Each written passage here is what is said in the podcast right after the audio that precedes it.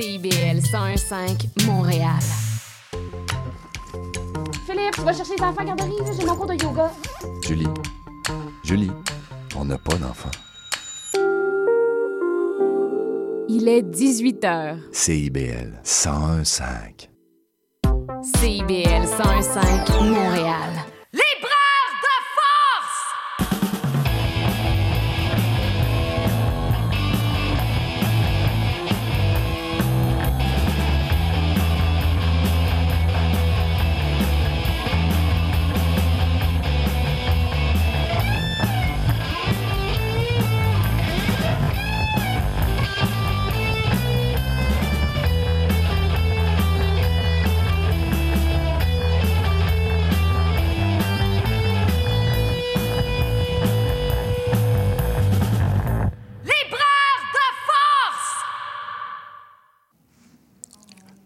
Presque bonsoir Montréal et bienvenue à Libraire de Force sur CBL 101,5 aujourd'hui, émission 255. Ouais, grosse émission encore une fois aujourd'hui.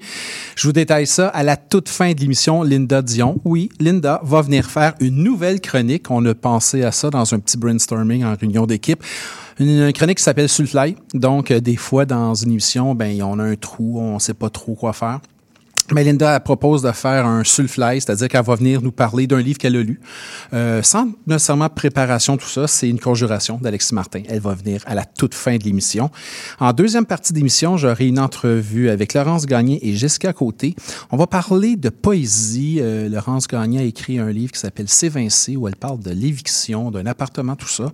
Euh, Jessica Côté a un recueil de poésie où elle parle d'amour passé, de comment réussir à sortir de cet amour-là. Je trouvais la notion de sortir de soi sortir du lieu, l'espace contraignant. En fait, tout ça, il y avait des liens, donc on va en parler ensemble. On a également Annie, qui est à Rimouski, qui va nous parler euh, tantôt euh, de l'organisme Rapaille. Elle va nous parler aussi rapidement du Salon euh, du livre de Rimouski, qui se passe là présentement. Et pour commencer l'émission, je suis très bien accompagné avec moi physiquement et par téléphone, j'ai Valérie Lebrun. Bonjour. Bonjour. J'ai Alice Michaud-Lapointe. Bonjour. Et j'ai Chloé Savoie-Bernard. Allô? Allô, on est, vous êtes les trois, Chloé par téléphone. J'ai Alice et Valérie avec moi devant moi pour parler de ce, de cet écrin. Hein? J'ai, parlé de ça tantôt, de ce livre qui s'appelle Épines et pierres précieuses, qui est, euh, grosso modo, je dirais, un échange euh, de correspondance euh, de trois amis qui euh, se sont euh, parlés et écrits. Parce que c'est pas juste l'écriture, il y a beaucoup de voix dans ça. Vous vous racontez euh, sur une certaine période de temps pour euh, revenir sur euh, vos amitiés, votre passé et euh, votre présent. Alice, c'est un peu ça? Oui, c'est un peu ça. Le projet, dans le fond, a débuté il y a très longtemps parce que on s'était, on a, Chloé, Val et moi, on s'est toujours dit un peu qu'on voulait écrire ensemble, mais on était jeunes, on était à l'université et puis on voulait un petit peu écrire sur l'université. Bon, en tout cas, moi, je m'étais dit, ah, qu'est-ce que nous, des filles comme nous, on pourrait dire sur l'université comme un endroit où on a passé beaucoup de temps, où on, Chloé passe encore beaucoup de temps, moi aussi en tant que chargée de cours un peu. Et puis, euh, le projet il est, est, comme resté un petit peu Mhm. comme dormant pendant des années. Et là, on a eu, Chloé et moi, on, a écrit un petit quelque chose, euh, une préface en fait. Et on a eu une proposition vraiment de, de l'EMEAC pour faire ce livre-là euh, parce que c'est l'amitié qui a émergé de, de l'écriture. Et là, euh, on s'est dit, oui, c'est super le fun d'écrire à deux, mais à trois, c'est mieux parce que c'était comme ça qu'on avait pensé ce, ce projet dormant-là pendant des années. Et là, c'est comme ça que ça a commencé, euh, Épine et pierres précieuses. Ça a commencé lentement parce que moi, j'ai mis du temps. C'était moi qui étais mandatée de commencer le projet. J'ai mis du temps à commencer. C'est dur ouvrir un livre comme ça, une correspondance, même quand tu parles à tes amis. Oui, hein? Alors, oui. Et donc, je voulais un truc comme. Le premier texte s'appelle Racine, finalement. Et puis, je voulais quelque chose que c'est ça qui, puisse lier les, les, filles et moi, l'envie d'écrire sur la littérature. Et c'est là, c'est de ça qu'émerge cette question de comment avoir, pourquoi et comment on peut avoir envie d'écrire à ses amis pour toujours et pourquoi mes amis un peu sont des fleurs et qu'est-ce qui crée notre jardin intérieur euh, et littéraire. C'est bien ça. Il y avait euh, Alice, il y avait euh, Chloé et il manquait quelqu'un parce que ça voulait être à trois. Donc, Valérie. Valérie arrive et elle, euh, elle était déjà là dans l'amitié, tout ça.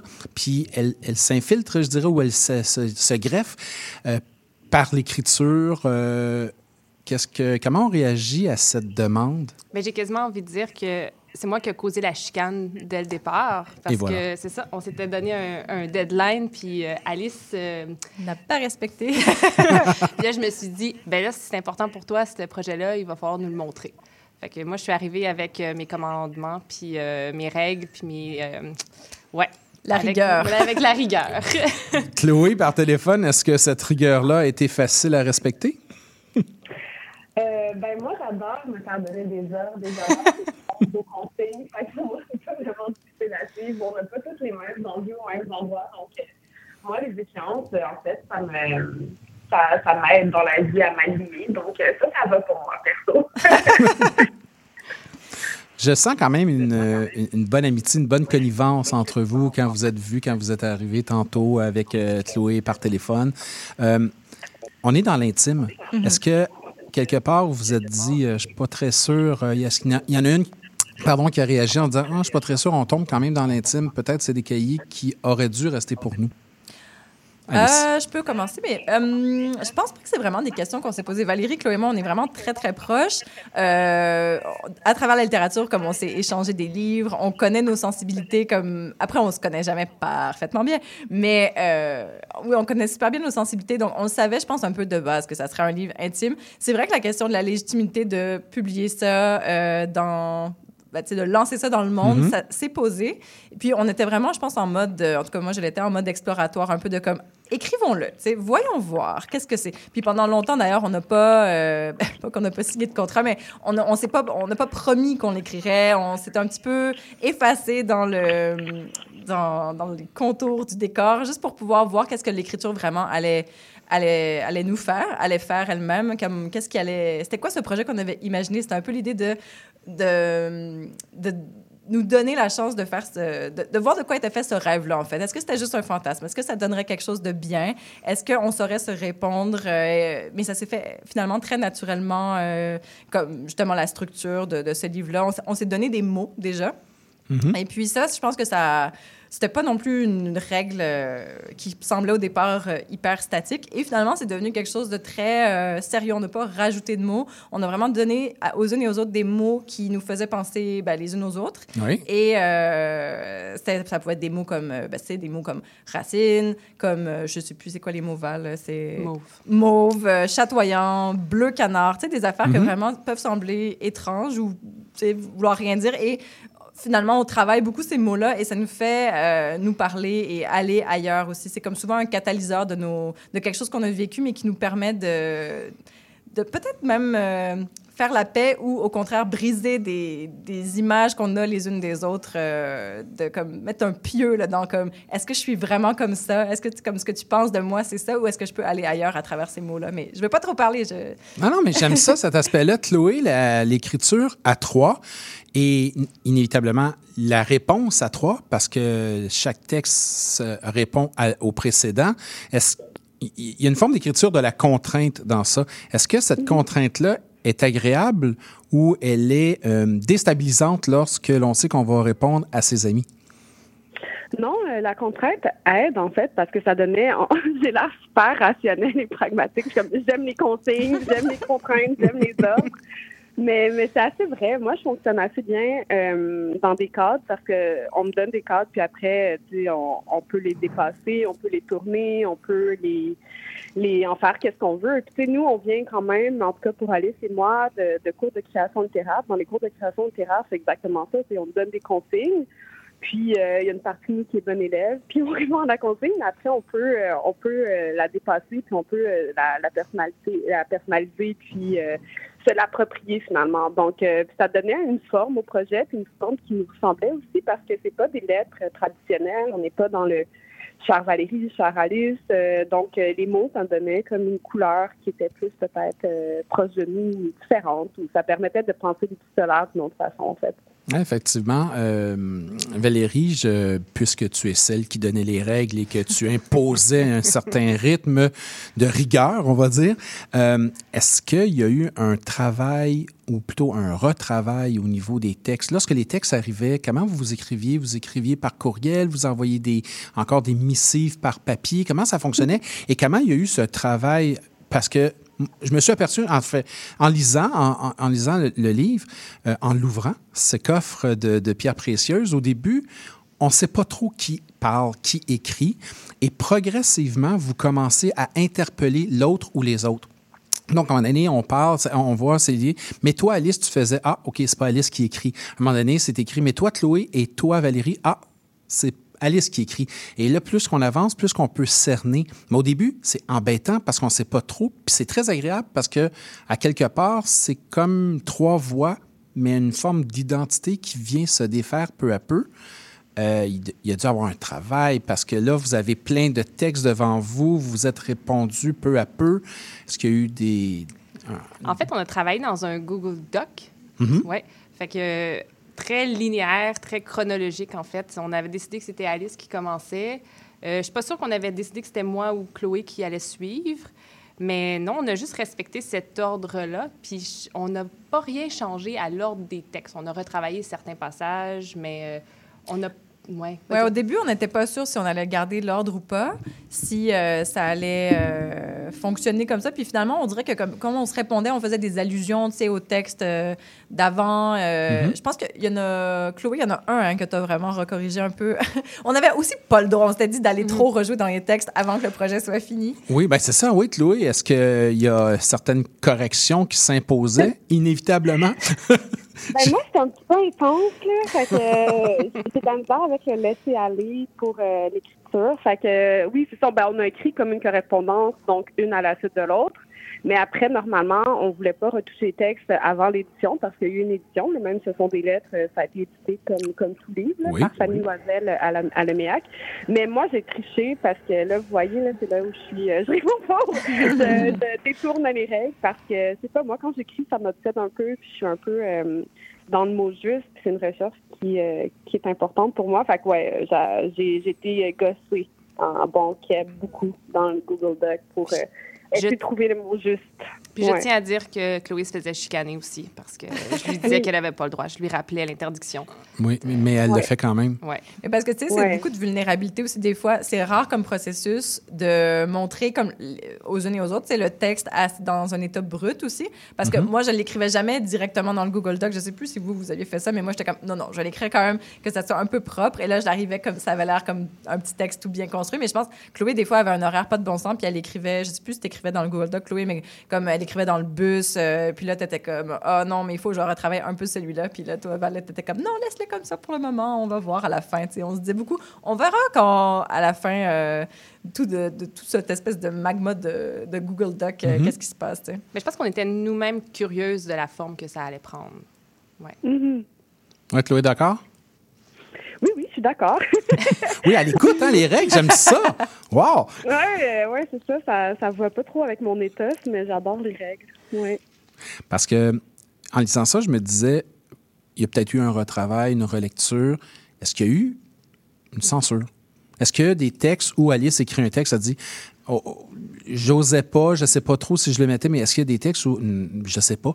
Je sais pas si je veux le montrer à mes amis, je sais pas si mes amis veulent le lire, je sais pas si j'oserais montrer ça, le dire ou l'écrire à mes amis. Ah, c'est une bonne question. Euh, je pense qu'en bout de ligne, il n'y a pas eu de censure. Je pense pas non plus qu'il y en a eu en amont, c'est-à-dire qu'il n'y a aucun sujet que. euh, On est très franches hein, les unes avec les autres. Je pense que ce projet a pu exister parce que on s'était dit déjà beaucoup de choses, on se dit beaucoup de choses. Il n'y a pas vraiment de.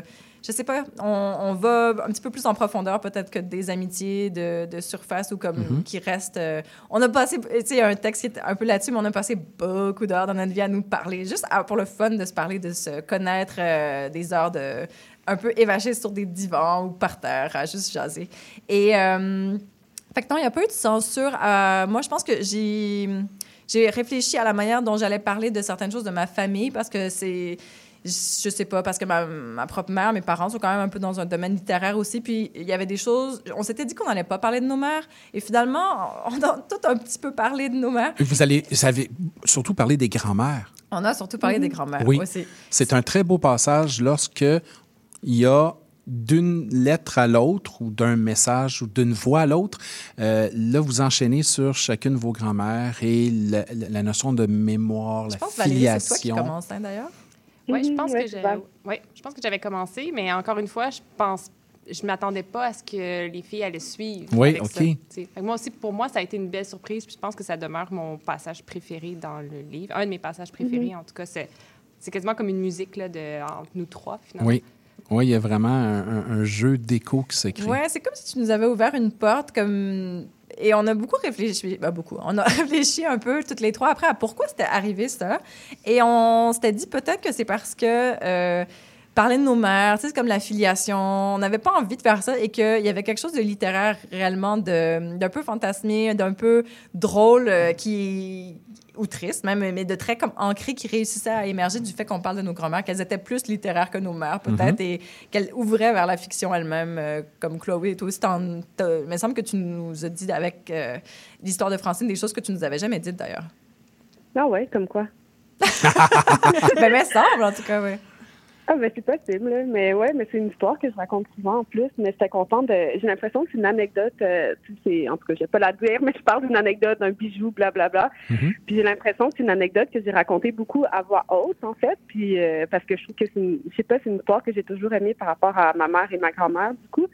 Puis finalement, j'étais tellement contente de juste l'écrire pour qu'elle appartienne à la littérature. Puis, euh, tu tu on a toutes des anecdotes. J'ai l'impression, en fait, là, souvent les gens, ont- tu sais, euh, tu sais, là, une anecdote que tu racontes souvent quand tu ren- rencontres des gens ou comme quand tu bois une bière avec des gens. Puis moi, ça faisait partie de ces anecdotes-là avec, euh, avec Francine, avec ma grand-mère. Puis là, j'étais contente que ça appartienne cette fois, euh, grâce au projet, grâce au livre, à la littérature, tu sais, que ça soit figé. Hey, Et tu dis un bon point, Chloé, parce que à la base, on peut se dire, mais si vous vous êtes souvent parlé, mais tant que ça, qu'est-ce que vous avez d'autre à vous dire et à vous écrire? C'est Parce vrai. que vous êtes tellement parlé, qu'est-ce qu'une peut apprendre à l'autre ou à connaître de l'autre si vous êtes tellement parlé, vous êtes tout dit à quoi ça sert d'écrire tout ça. Et j'ai comme l'impression que l'écriture vous a permis d'ouvrir certaines petites portes que vous n'aviez pas encore ouvertes. Oui, Alice? puis tout à fait. Puis, ah, ben, là, Oui, Chloé, Chloé. Oui, Chloé. Oui. je prenais la balle euh, au rebond, mais Alice vrai. complétera. Mais pour moi, l'écriture, même si l'écriture euh, est adressée à nous trois, l'écriture ouvre aussi vers d'autres horizons. Puis, on, puis pour moi, l'écriture nous permet de théoriser aussi. Tu sais, c'est un- évidemment, c'est un livre intime, c'est un livre qui parle de nous. Mais ce qu'on dit à propos de nous, après, reflète vers d'autres espaces, d'autres lieux. Euh, J'ai vraiment l'impression que c'est un livre qui finit par théoriser et la littérature et l'université et l'amitié même. Ouais. Ça, c'est pas des choses qu'on peut vraiment faire euh, au travers de la parole. Tu sais, euh, je pense que renfermer le livre, euh, le restreindre à uniquement la dimension intime, pour moi, c'est un peu, un peu euh, le confiner à un horizon qui est, Mhm. qui est trop restreint. Ouais. Ouais, non, je suis assez d'accord aussi. Moi, je sais qu'il y avait ce petit rêve de, de moi de 22 ans qui restait de comme qu'est-ce que j'ai à dire sur la littérature, puis surtout de pas le faire d'une manière un peu pompeuse, de comme on va statuer les choses. La littérature, c'est ça, ou c'est pas ça. Et l'université, c'est ça.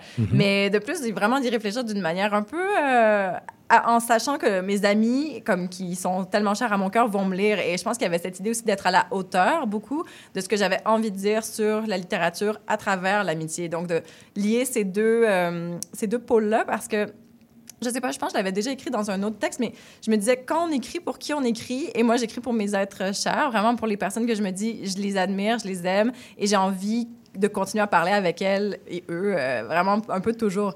Donc, euh, je pense que chaque fois que j'écrivais un texte, je pensais à est-ce que ça reflétait quelque chose de nos idéaux, non seulement de notre jeunesse, de notre vingtaine, mais de aujourd'hui aussi, de ce en quoi on croit. Puis c'est pas pour homogénéiser notre pensée ou pour qu'on ait le même avis sur quoi que ce soit, mais vraiment de se dire est-ce que c'est digne d'une conversation riche, tu sais, comme entre mes amis et moi, est-ce que, mais aussi qui peut euh, je sais pas, résonner chez d'autres parce qu'on en connaît tellement d'autres amis qui ont été doctorantes comme, Oui. qui, euh, ou qui ont des amis proches. Et je pense que les gens qui m'ont plus reparlé du livre à ce jour, c'est moins pour le côté universitaire que vraiment la teneur profonde de l'amitié. Il y a des gens qui m'ont dit, je vous ai envie de vivre ça. D'autres, comme ça m'a donné envie d'appeler mes amis. Mais euh, je pense que, je sais pas, euh, on fait une espèce d'état des lieux de comment l'amitié se vit dans un monde fait de livres et d'idéaux un peu à l'université.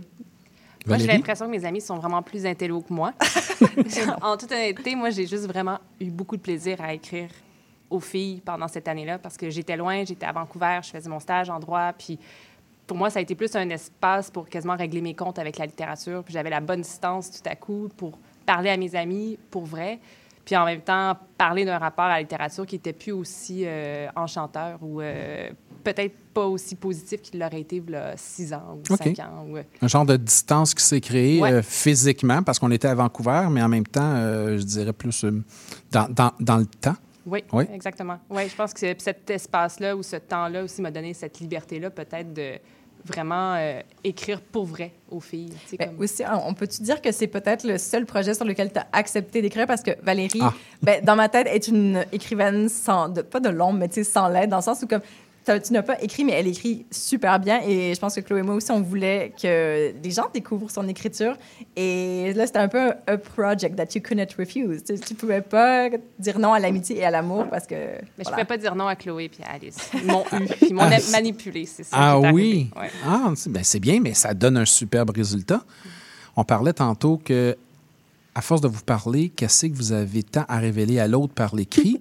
Peut-être, Valérie, que justement, ce recul-là et ces règles, ces comptes à régler avec la littérature, euh, si on n'apprend pas nécessairement tant des amis, on apprend différemment, c'est une chose. Est-ce qu'on en a appris sur soi-même? Sûrement, oui. Oui? Je pense que j'ai appris que j'aimais ça écrire finalement. Ah, tiens. Ouais. Ouais, Alice le disait, mais... On a Ouais. réussi. Ah oui, voilà. J'ai toujours dit que j'allais écrire un seul grand roman d'amour, puis que ça allait être ça, puis ça allait être tout. Mais euh, ouais, là, je pense que ce livre-là, puis c'est, le- c'est comme je disais, le plaisir que j'ai eu à écrire avec elle, puis à découvrir aussi l'espace qui s'ouvre avec, la, avec l'écriture. Euh, ouais, je pense que c'est ça que j'ai découvert sur moi. En Tu fait. disais souvent que c'était comme ton moment gardé dans ta semaine. T'en faisais un peu comme ton petit jardin secret à travers comme ton barreau et les choses tellement euh, du monde du droit que tu traversais, non? Ouais, je me réveillais, euh, dans le fond, c'est le dimanche matin, à peu près entre 4 et 6 le matin. Je m'installais avec mon laptop dans, le- dans le salon avec ma vue sur Falls Creek, puis euh, j'écrivais le texte d'un coup. Ah, ouais. Chloé, lorsqu'on a écrit plus souvent que Valérie, lorsqu'on est plus dans le milieu littéraire que Valérie, immédiatement, est-ce que ça, ce genre d'écriture-là, à trois, de- d'écoute et de parole à trois, nous permet justement encore de nous de mieux nous connaître? Ben oui, c'est sûr. euh, oui, 100 Tu sais, moi, j'ai l'impression, surtout ces dernières années, que mon écriture est toujours euh, destinée à quelque chose de super précis. Tu sais, je fais beaucoup, j'ai beaucoup fait de traductions ces dernières années.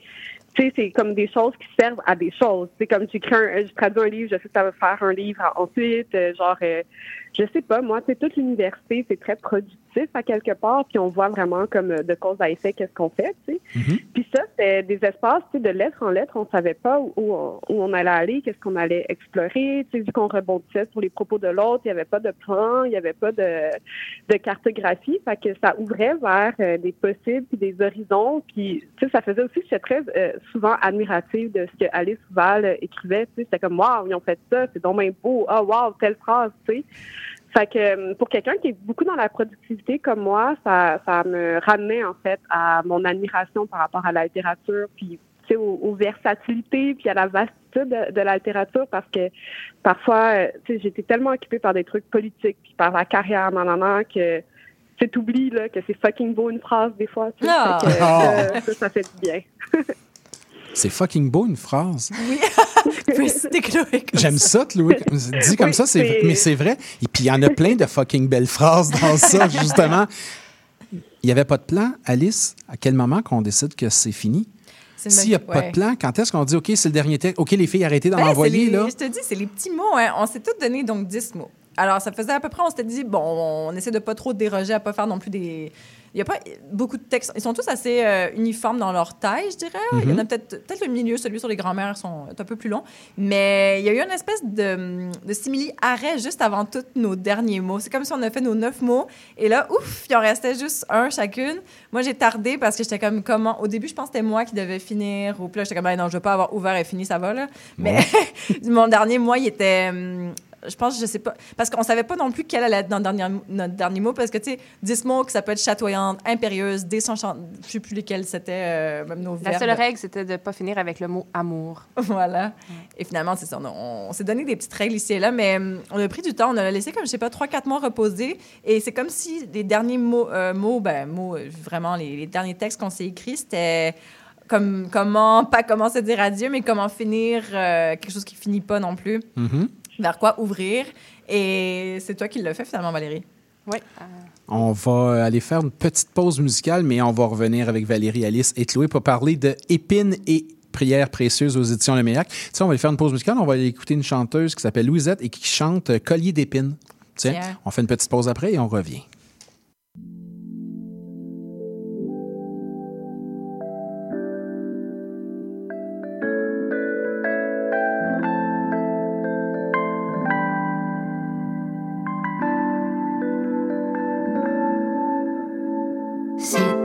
Courir en toi ce sentiment que quelque chose ne va pas.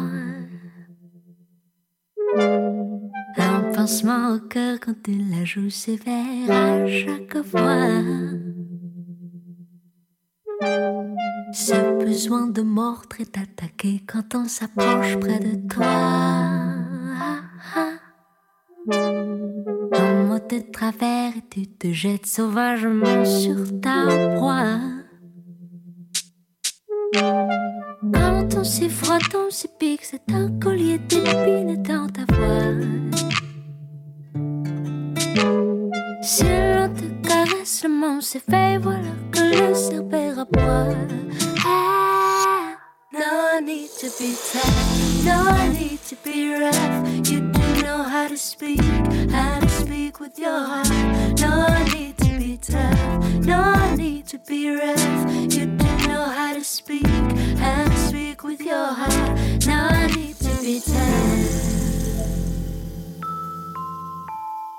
Toujours sur tes gardes quand on t'appelle ou quand on s'adresse à toi. Vite, vite, vite, trouver la réponse qui te protégera. Ne pas révéler la montagne de doute qui sommeille en toi. Comme un funambule sur son fil, tu risques le vide à chaque fois. Quand on s'effrotte, on s'épique, c'est un collier d'épines dans ta voix. Si l'on te caresse, l'amour s'éveille, voilà que le cerbère aboie. Ah. No need to tough, no need to be rough. You do know how to speak, how to with your heart. No need to be tough, no need to be rough. You do know how to speak, how to speak with your heart.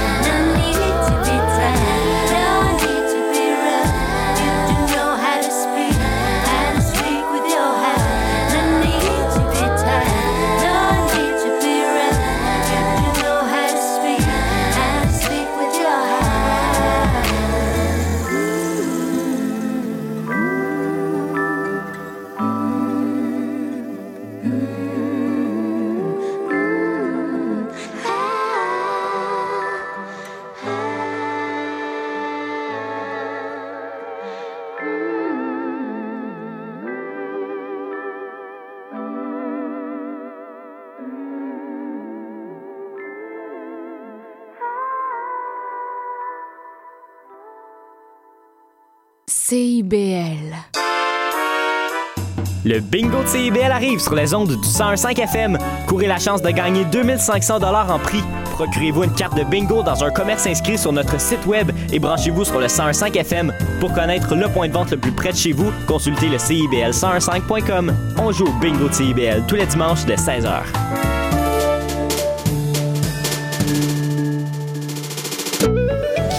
Ici Maude Desbois. À l'effet durable, on pose un regard vaste sur les enjeux environnementaux, la transition écologique, les défis de société et le développement durable par le biais d'entrevues et de chroniques qui s'appuient sur l'actualité environnementale. C'est un rendez-vous tous les mardis 10h, rediffusion lundi 8h sur les ondes de CIBL 1015.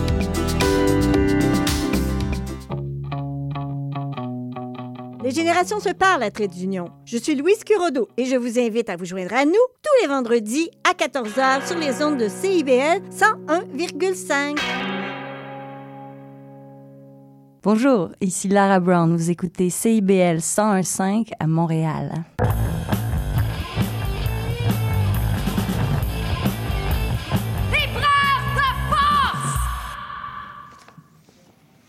De retour à Libraire de Force avec Valérie Lebrun, Alice Michaud-Lapointe et Chloé Savoie-Bernard. On parle de Épines et pierres précieuses aux éditions Leméac. Je me permets de vous citer, je vous lis, euh, page 30. Écrire à trois n'est pas commun, peut-être même pas recommandé.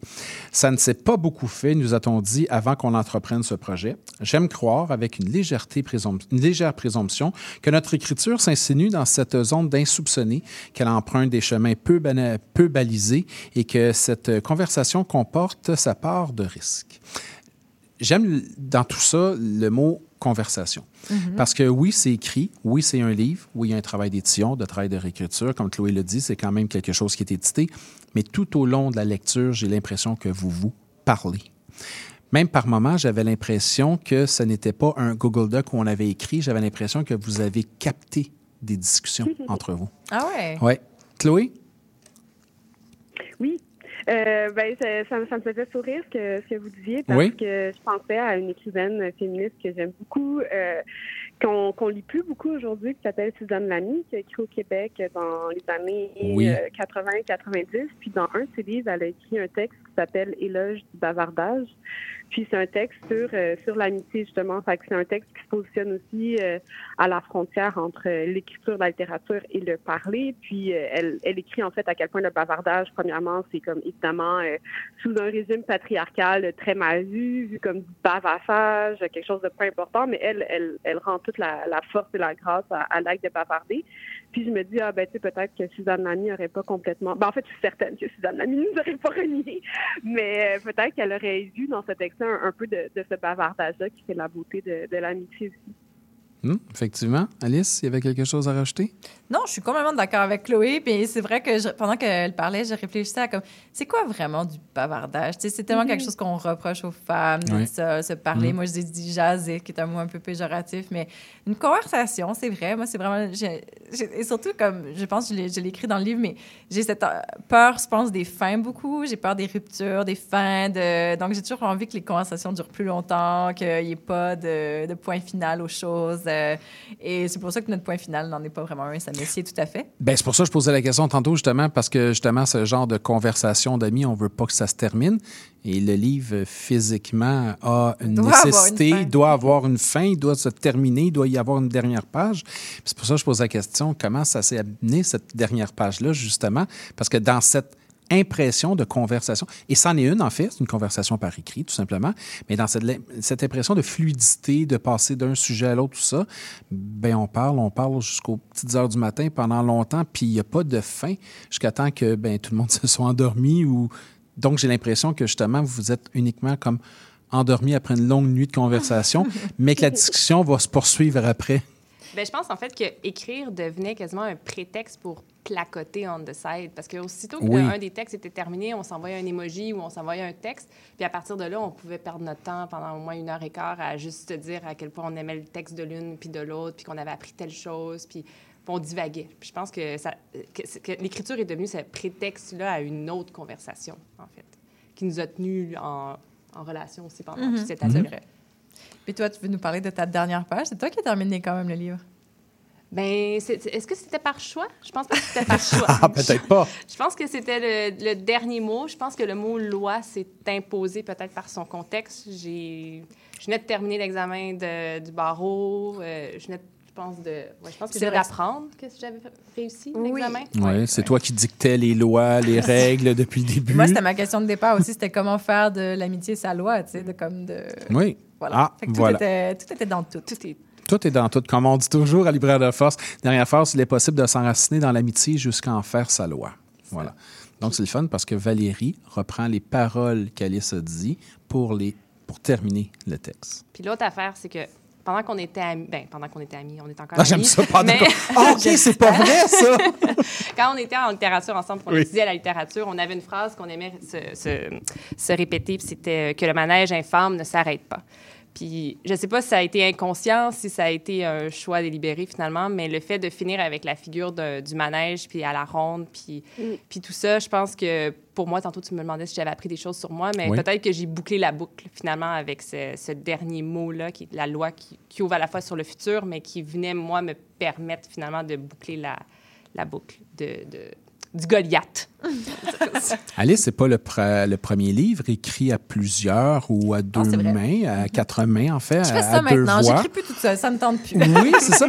Est-ce que c'est un genre de défi personnel de, de, de- d'écrire avec quelqu'un d'autre, de confronter ou d'associer les écritures? Euh, est-ce que c'est une crainte d'écrire seul? Non, c'est pas une crainte d'écrire seul. C'est vrai que là, euh, bon, le prochain projet va être seul. Seul. Mais c'est comme, je dis encore, c'est je pense que j'ai le grand privilège, dans le fond, de, de réfléchir ou de vivre des expériences avec des gens proches et qu'on ait cette possibilité à, à, l'écriture commune, en fait. Le, premier ben, le premier, c'est avec ma mère. Donc, c'est ben, le premier, c'est mon troisième livre, mais Néon et Sakura, c'était parce qu'on a Mhm. vécu donc ce voyage au Oui. Japon ensemble et qu'on s'était dit, ma mère, donc elle a été prof de littérature pendant de nombreuses années, mais elle a jamais écrit de fiction, quoi que ce Et on s'est dit, est-ce qu'on fait un carnet ensemble? Mais encore là, un petit peu dans le même genre d'exploration. Aucune, on n'était pas du tout sûr que ça allait donner quoi que ce soit. Puis ça donnait ses défis de travailler avec sa mère, de corriger sa mère aussi des fois. Oui. Vice-versa. Il y a eu des petites frictions, mais pas tant que ça. Honnêtement, ça, pourrait- ça aurait pu être vraiment pire. Mais euh, là, c'est sur ce projet-là, appelait. euh, C'était quelque chose que euh, je me disais, mon Dieu, c'est le moment pour le faire. On dirait qu'il n'y aurait pas une autre année où on aurait pu le faire. Donc, c'est comme le projet qui, les projets qui appellent euh, ces écritures-là. Mais, euh, mais non, bientôt, je, retour- je retournerai solo. Le, le prochain projet est, est solo, ouais. Solo. Ouais. Chloé, lorsqu'on discute, on cause, on parle, on placote, on bavarde, peu importe, on fait un livre avec ses amis, est-ce qu'on a l'impression que si cet exercice-là s'était fait entre trois autrices qui ne se connaissent pas vraiment et qui voulaient reproduire un pattern d'amitié, est-ce qu'on a l'impression qu'on aurait euh, atteint le même niveau, je dirais, d'authenticité?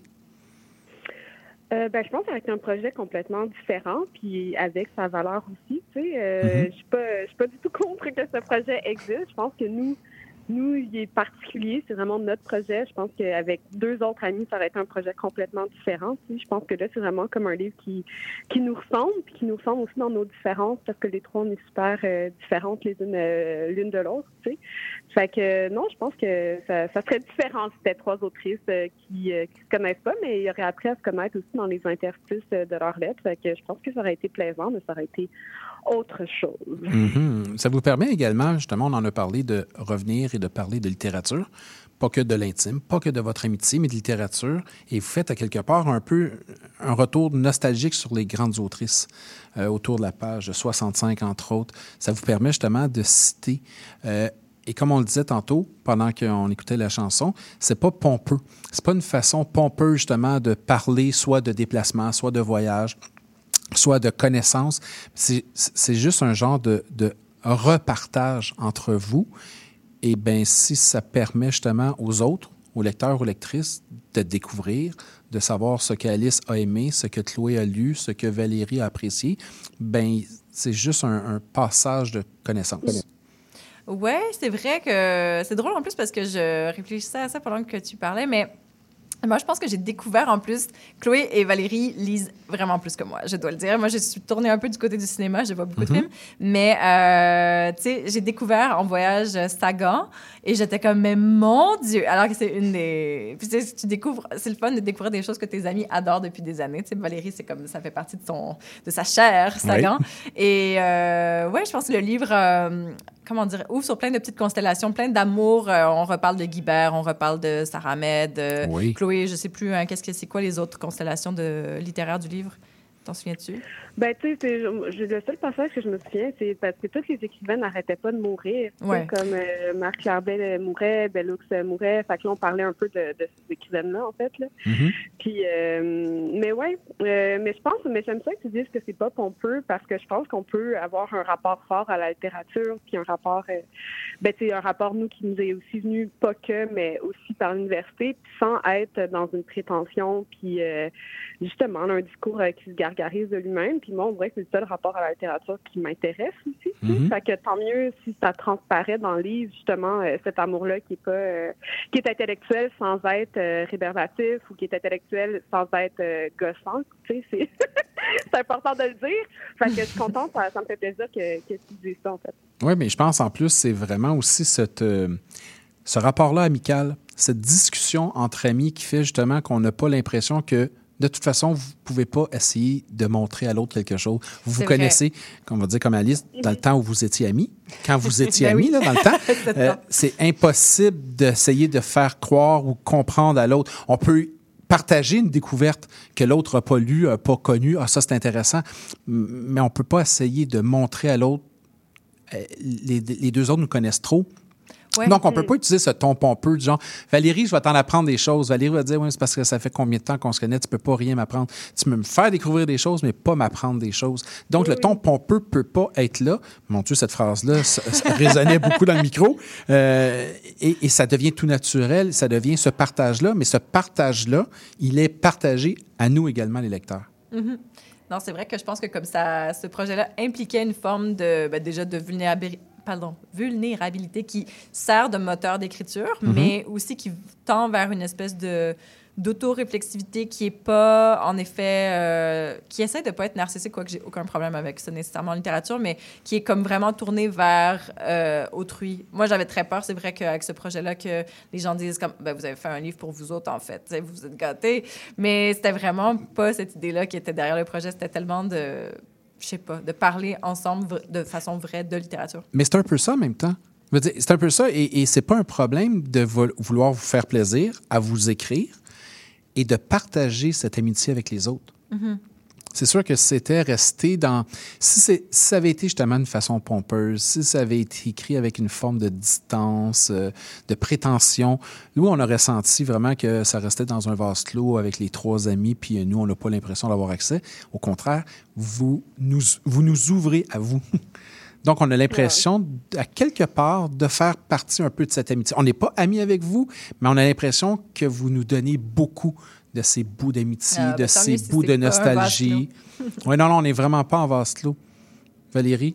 je- je- Non, je suis juste en train de dire, on avait cette peur-là d'être en train de se montrer, euh, être de bonnes amies. On n'avait pas, on voulait pas ça. On voulait pas. euh, Excuse-moi, je regarde Alice, puis je perds mon micro. Mais c'est ça, on a, comme tu- je pense que tu le dis très bien, en fait, que c'était vraiment pas. On avait peur de ça. Je pense qu'on se l'est dit. On avait peur aussi de- d'en dire trop ou de dévoiler nos secrets. Où il y avait certains thèmes qu'on était comme non, on n'ira pas là. Oui. Mais je pense que ça s'est fait comme dans les plus grandes, dans la plus grande connivence des, des vraies amitiés. C'est sans vraiment se dire c'était quoi les interdits, c'était quoi euh, les ondes d'ombre, en fait. C'est vrai qu'il n'y a pas eu trop de trahison. hein. Non, juste assez. Est-ce que, Chloé, vous avez l'impression, à trois, que vous avez tout écrit? Est-ce que vous avez l'impression que tout ce qu'il y a dans ce livre-là est, apparaît, que vous avez fait le tour de cette, je dirais, amitié publiable publiquement? ben non, je pense pas. Je crois pas trop à l'épuisement. Je, je sais pas. Je pense qu'on a fait un beau petit tour du jardin, mais après, je pense qu'il existe autre chose. Puis euh, je pense que ben, là, c'est peut-être là la prétention, mais je pense qu'il y a aussi des choses que nous seuls voient ou que juste certaines personnes qui nous connaissent très très bien voient. tu sais. Mhm. Il y a des choses, on fait des références à des trucs, il y a des secrets quand même qui, qui, qui sont là, qui, qui résistent peut-être à une lecture extérieure. Fait que on fait des petits clins d'œil à même le texte. Puis non, tu sais, je veux dire, je pense pas qu'il y aura un livre prise 2 dans 10 ans. Je pense qu'on on a fait notre projet, mais euh, mais non, c'est pas tout dit. Je pense pas qu'on se connaît parfaitement. Je pense qu'on aurait pu continuer, on aurait pu arrêter plus tôt. Euh, Je pense que non, je, je, je crois pas qu'on qu'on puisse tout se dire, mais c'est pas peut-être que les filles ont un avis différent. Mais euh, j'aime cette notion de clin d'œil parce que oui, on les sent, les clins d'œil. On sent vraiment euh, une connivence, clin d'œil de choses que nous, lecteurs, lectrices, on ne sait pas et qu'on n'a pas à savoir, tout simplement. Puis on s'en sort- on s'en- on ne- on n'est pas privé de ça. C'est juste, on, on voit que, on- on- au contraire, on voit, on apprécie cette amitié-là entre vous. Hmm. Ouais. Ouais. Mais euh, qu'est-ce que- pour répondre à Chloé, non, c'est ça. Je pense qu'il y a cette idée d'un peu de génération qui plane. C'est comme vraiment, on rep- tu sais, là, on est tout dans la trentaine, mais c'est comme, on parle beaucoup de notre vingtaine et tout ça. Mhm. Donc, j'ai aucune idée de ce que la vie nous réserve nécessairement. Moi, je ne croise jamais, comment dire, je vais pas euh, dire que ça arrivera pas, mais je pense qu'on a d'autres choses à vivre, surtout avant de repenser à des projets ou quoi que ce soit. Génial. Moi, je Val- regardais une télésérie sur Netflix. Ah, bon. Valérie Lebrun, Alice Michaud-Lapointe, Louis Savoie-Bernard, Épine et Pierre Précieuse. Un bel écrin à lire chez le MEAC. Merci beaucoup. Merci à toi. Merci de votre présence. Merci, beaucoup. On va faire une petite pause musicale. Tiens, on va écouter Adèle Castillon et Vidéoclub Souvenir et on revient avec Annie par la suite.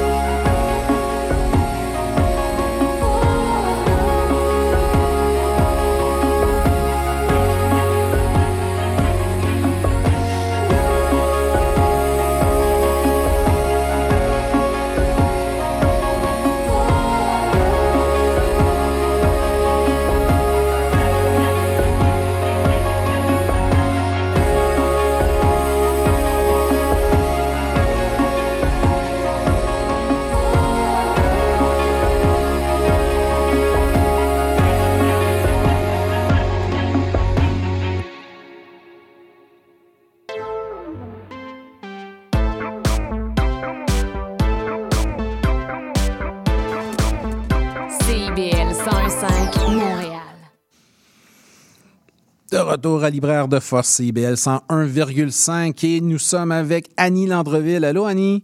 Bonjour, Mike. Ça va bien? Ça va très bien. Oui. Un peu fatigué quand même. Mais pourquoi donc? Parce que euh, je suis sortie de ma, ma résidence euh, montréalaise de création pour Ben oui. euh, venir faire un tour à Rimouski parce que on, là, le Salon du livre de Rimouski commence aujourd'hui. Mhm.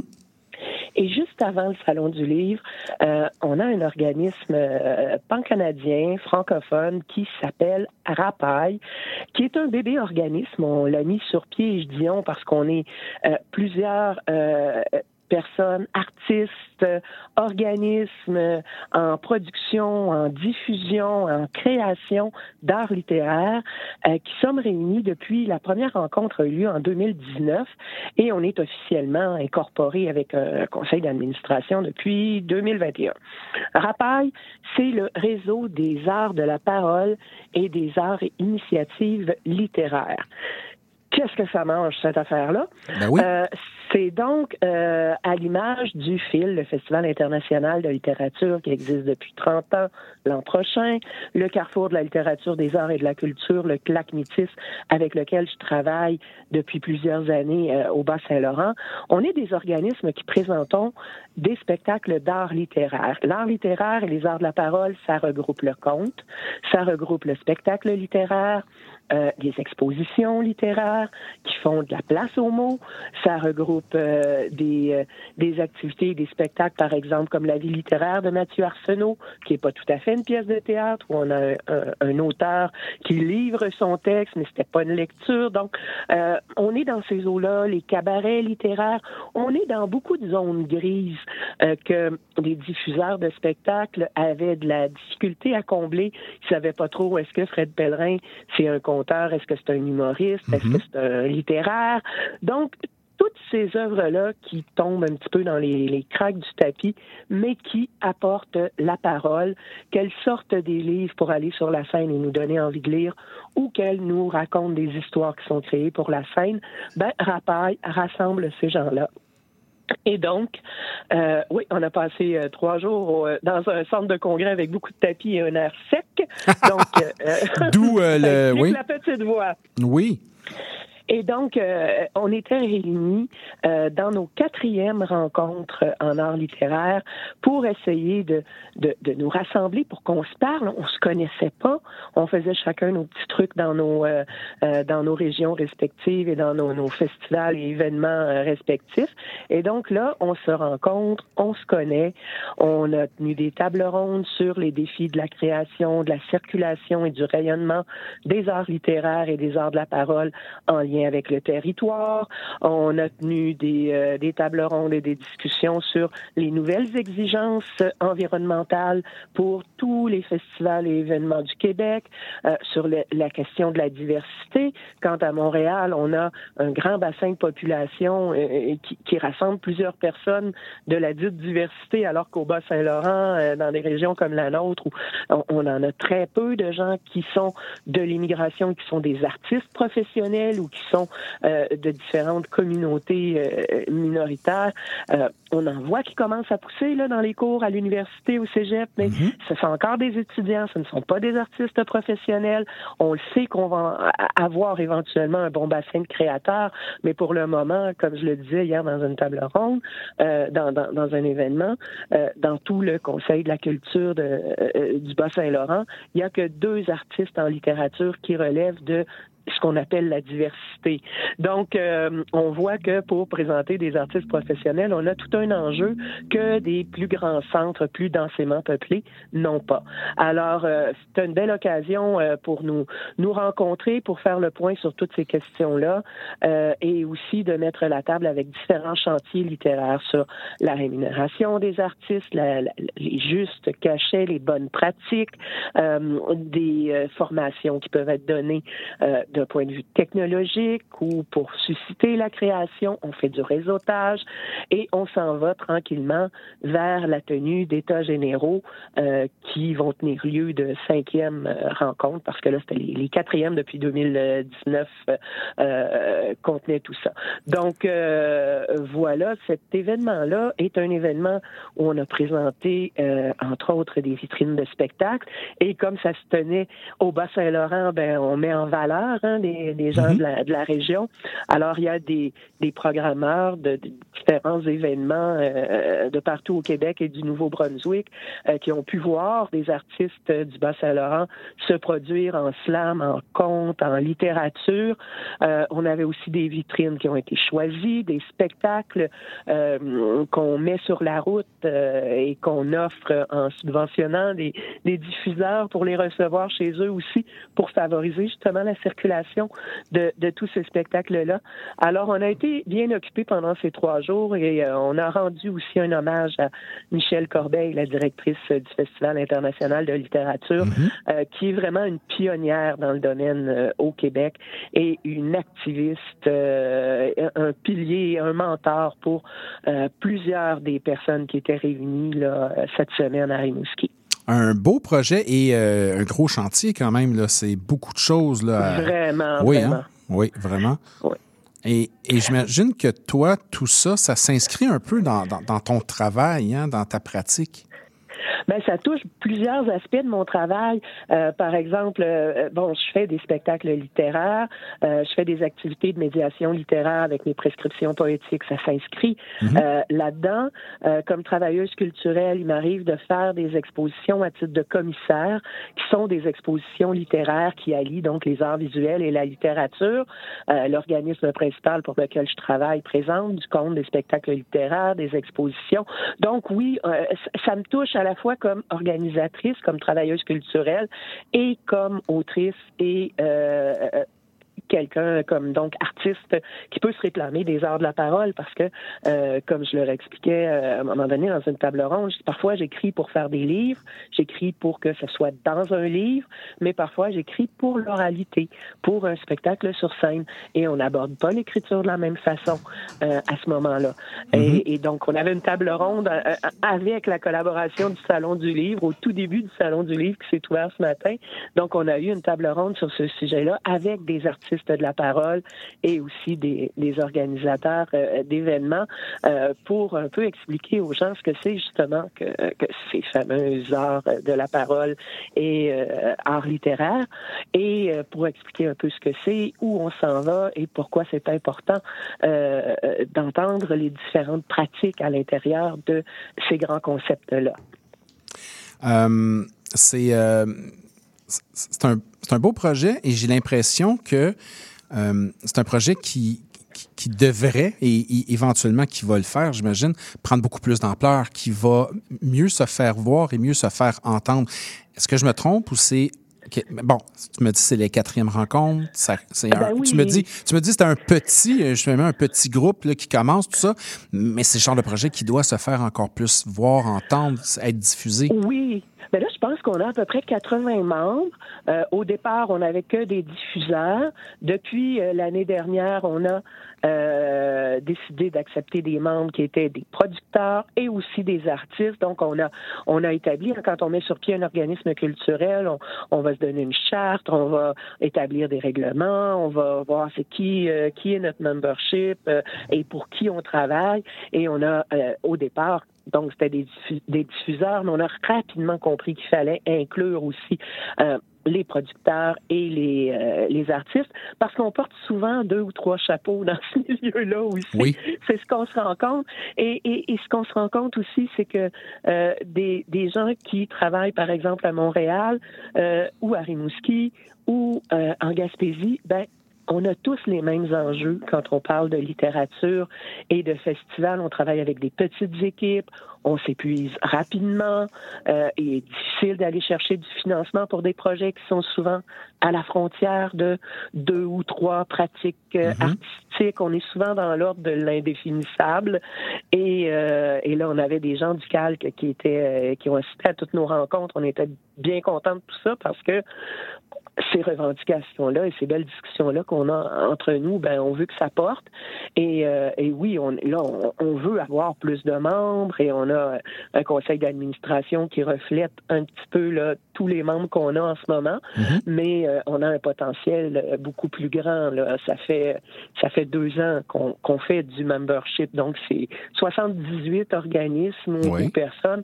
C'est déjà beaucoup pour un, un organisme qui démarre et, et qui ne demande qu'à prendre de l'expansion. Il nous reste quelques secondes. Annie, tu nous rappelles Rapaille?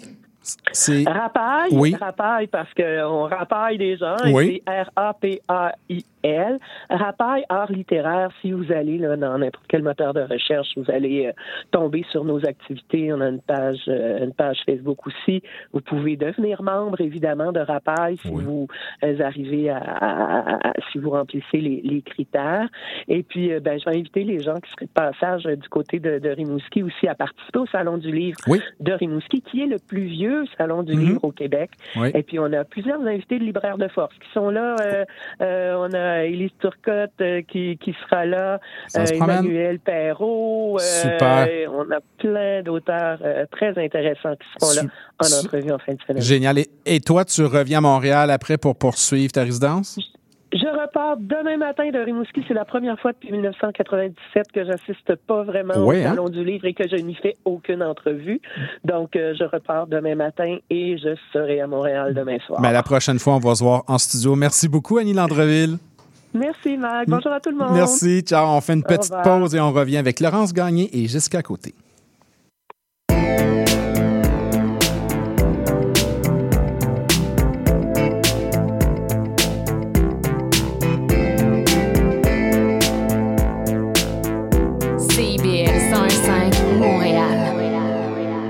Les 4 et 5 novembre, le Salon national des animaux de compagnie vous attend au Stade olympique. Découvrez-y une impressionnante variété de chats, de chiens et d'animaux en tout genre, en plus de compétitions d'agilité et de spectacles de la Flying Team. Le rendez-vous incontournable pour la famille. Détails au snac.ca.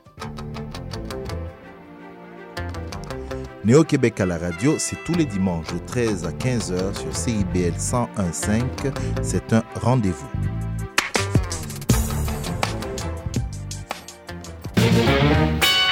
Bonjour à toutes et à tous, ici Charline Caro. Retrouvez-moi du lundi au jeudi à 9h pour l'émission Les Aurores Montréal. Actualité, culture, entrevue, vous saurez tout sur Montréal. Alors à bientôt dans Les Aurores Montréal.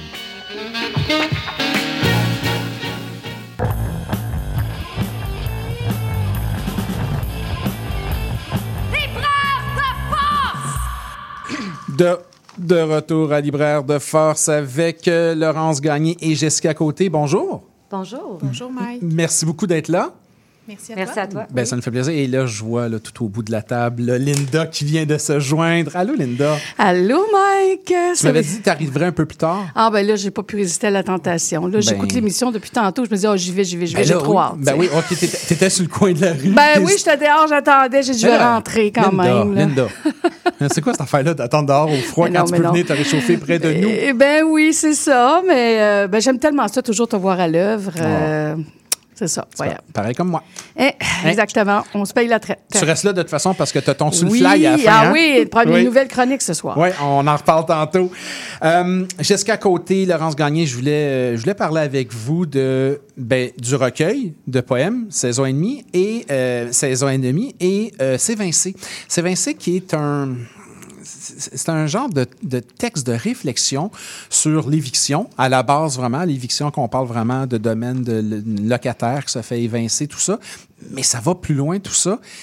Et je voyais un lien entre les deux. Puis j'essayais, de voir le lien, puis rapidement, il, s'est créé dans, mes lectures et dans mes, mes, la façon que je les ai collés, ces deux, ces deux livres-là. C'est d'un côté, c'est, c'est être sorti c'est euh, perdre le lieu, c'est la perte de l'espace. Puis de l'autre côté, ben, dans saison et demie, il y avait cette écriture-là sur euh, l'amour passé, l'amour difficile et comment c'est difficile de sortir de cet espace-là. Il y a l'espace physique, il y a l'espace émotif. Il y avait beaucoup de liens entre les deux. Euh, j'aime ça faire des liens, j'aime ça faire des rapprochements de cette façon-là. Laurence Gagné, écrire un livre sur l'éviction à la base, outre le fait de l'avoir vécu, d'où vient l'idée de l'écrire, de le mettre sur papier? Ben, euh, je pense que l'écriture n'avait pas nécessairement ce motif-là au, départ. Euh, ben, J'étais à la maîtrise euh, en création, peut-être un petit peu euh, inscrite de manière précipitée. Je cherchais un sujet, je, griffonnais beaucoup en, en morceaux, en fragments, comme, comme la forme du livre en, ben, en témoigne. Puis, euh, ben, c'est ça, l'expérience, euh, l'expérience de la ville, l'expérience de l'éviction, euh, ça a comme, ça rattrapé, ça rattrapé tout ça, puis ça a donné une direction à, à, à des idées que j'avais déjà, puis à des élans de création que j'avais déjà. Donc, euh, c'est un peu ce qui, a, ce qui a été le fil rouge, finalement, pour, euh, pour faire un projet. Puis, euh, ben, c'est ça. Je parle, euh, j'ai l'impression de parler de plein d'autres choses à travers ce, ce motif. Oui, parce que le motif est un prétexte, en fait. Le prétexte de, de parler justement d'écriture, parce que l'éviction est là, mais on parle d'écriture, on parle, comme le sous-titre, hein, c'est Vincé, écriture et démantèlement. Euh, on parle de beaucoup plus de choses, justement, de cette écriture-là, de cette, de cette perte de repères, justement, dans l'écriture. Euh, un premier recueil de poésie, Le Jardin de l'Inchal, qui avait été publié il y a quoi, il y a trois ans, Ouais, à ouais. peu près, environ, En pleine trois ans? pandémie, ouais. Ouais, ou Les Arts amoureux. Euh, oui, effectivement, en pleine pandémie. Puis euh, là, euh, une, euh, une situation contraignante qui, je, je trouve, qui, qui- en fait, j'ai l'impression qui donne l'occasion ou qui provoque l'occasion de réfléchir autrement, d'utiliser une autre méthode d'écriture. Mhm, mhm. Ben oui, puis je pense que c'est le, le propre de la précarité, puis de, du dénuement que de nous forcer à penser en morceaux, puis Mhm. euh, à penser chaotiquement, à euh, accueillir les choses de manière, euh, c'est ça, contingente, puis de nous rapprocher des, des- des choses finalement. Là. Mhm. Puis euh, je l'ai senti aujourd'hui en lisant le, le- le recueil de Jessica, quand même, cette, euh, cette pensée en morceaux-là. J'ai j'ai fait des bons liens, c'est correct? Ben, oui. j'ai l'impression que oui. Ah, Linda, prends des notes. Ah, Linda. moi, je prends des notes, no- mais ça, je des prends des notes. Jessica Côté, euh, c'est cette pensée en morceaux, on la sent très bien dans le recueil de poèmes, déjà dans la structure des poèmes brefs, euh, des poèmes qui n'occupent pas complètement tout l'espace, qui sont éparpillés. Puis euh, c'est pas euh, c'est pas un jugement là, c'est vraiment une qualité, c'est-à-dire sont éparpillés un peu comme la pensée, un peu comme les émotions suite à, ce, à cet amour passé ou cet amour qui traîne ou qui ne veut pas, dont, on- dont on ne peut se détacher, un peu comme le lieu qu'on nous oblige à quitter. Euh, Une écriture, euh, une écriture en, en- en morcellement.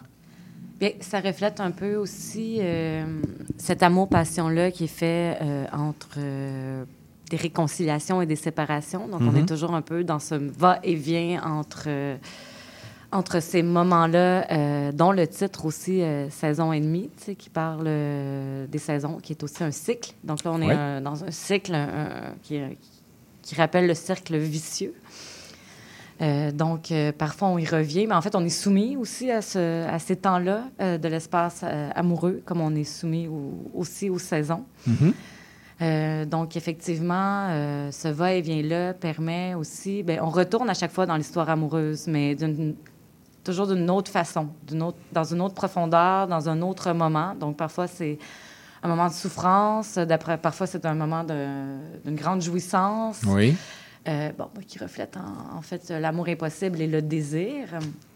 Euh, donc, euh, oui, effectivement, beaucoup de travail aussi, eff- effectivement, sur la forme. Oui. Et je pense que dans l'écriture de la poésie aussi, il y a une forme de.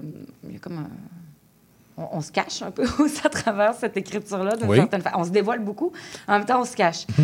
Euh, et c'est aussi ben, Paul Bélanger qui m'a accompagné, euh, le directeur, euh, l'ancien directeur littéraire, ben, directeur du Nord-Ouest, tout court, Oui. qui m'a accompagné pendant un bon bout de temps durant l'écriture. C'est un peu aussi, vu que c'est l'écriture de mon premier recueil, c'est ce qui, qui cherchait aussi à, aller, à me faire découvrir. Donc, il disait ouvre, ouvre et va plus loin. Euh, va plus loin dans ton histoire. Et qu'est-ce que ça. Qu'est-ce que ça. Qu'est-ce que qu'on veut découvrir? Donc, Oui. c'est quoi les couches? Donc, Mhm. euh, effectivement, il y a des couches euh, derrière ça. Et, euh, et c'est ça. Donc, je pense que cette écriture-là, qui est, qui est très condensée, très dense, m'a permis aussi d'aller chercher des images très fortes. Très dense et en même temps très aéré. Et j'aime l'idée de d'amour qui va, qui revient, mais qui n'est pas nécessairement le même à, tout- à tous les retours. Mhm. Et c'est là que le lien s'est fait avec Sévincé, parce que quand on est obligé de sortir d'un lieu, d'un appartement, on voudrait retrouver sensiblement un peu le même appartement, mais on ne retrouve pas la même chose. Donc, ces pertes de repères nous font retrouver oui, un espace, on se retrouve dans un autre appartement, mais on ne se retrouve pas dans le lieu qu'on peut recréer totalement comme on le voulait. Il y a un genre de nostalgie immédiate du lieu perdu, comme il y a un genre de nostalgie de l'amour qui se perd, mais qui ne se recrée pas. qui revient, mais morcelé en partie, puis qui se défait au fur et à mesure. Euh, cette, euh, ces retours, en fait, ou ces, ces- ces- ces- comment je pourrais dire, lorsqu'on perd l'appartement, on en retrouve un autre, on le retrouve, en fait, c'est... C'est là la difficulté, justement, de retrouver ses repères, de se, de se retrouver, mais qui provoque l'écriture.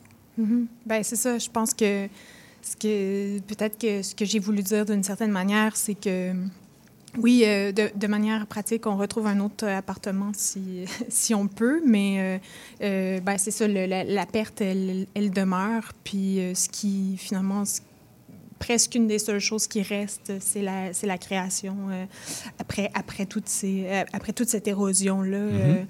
euh, ben, c'est ça, à la fois amoureuse et matérielle Oui. et, et- et de plein de sortes d'érosions. Donc, oui, ben, c'est ce que j'essaie d'imaginer dans l'essai, un lieu qui, qui fait maison, puis qui invite les autres, les autres à y prendre part, là, parce que le- les, les- murs puis euh, l'habiter, c'est surtout, euh, c'est surtout avec qui, euh, avec qui on s'y trouve, là, Oui. finalement. D'ailleurs, euh, tu dis à l'intérieur de l'essai euh, qu'on a une forme de, de, de- de- culte ou de, de- comment on, on cultive une certaine forme de solitude particulière, alors qu'à d'autres endroits, euh, on va facilement euh, inviter les gens à ouvrir un genre de commerce éphémère à l'intérieur d'un appartement. Nous, on, est quand même assez, euh, assez solitaire. Et il y a des quartiers précisément, comme Ville-Marie, entre autres, où il y a la plus grande quantité de gens qui vivent seuls. Mhm. La moitié de la population de certains quartiers, Montréal, euh, Montréal en général, puis le quartier Ville-Marie, euh, la moitié vit seule. Mhm. C'est assez. euh, ben, il y a des gens pour qui c'est choisi, puis c'est euh, c'est- apprécié, sauf que. Et assumé, Ben oui, oui. ben oui. oui. Il y a plusieurs sortes de solitude, là. Euh, mais c'est quand même, euh, c'est ça, c'est quand même alarmant aussi quand on constate à quel point les lieux, euh, les lieux communs sont, pri- sont privatisés, là, puis Mhm. demandent de, de, de- de- ben, d'être client, consommateur. Là. Euh, Oui. Donc, euh, il reste quoi, là, si autant de gens que ça vivent seuls? L'accès, aux lieux nous est, de- nous est restreint de plus en plus. Euh, puis, il y a peu de passage entre la sphère publique et privée, là, sauf euh, à travers les structures euh, euh, traditionnelles. là. Oui. Donc, oui, c'est ça. C'est quelque chose qui me qui, m'inquiète, puis qui me, qui, me- qui me fait aussi, euh, ben, qui, me- qui me rend très inconfortable. Oui, Ouais, oui, on ouais. le sent, on sent cette, euh, cette, euh, cet inconfort dans la réflexion, dans l'essai, parce qu'on est dans un essai, mais on s'entend pour dire c'est pas quelque chose de formel. Il y a toute une réflexion, il y a un travail. On sent également dans l'écriture la poète qui est là également dans la façon d'amener les choses, dans la façon de suggérer la pensée.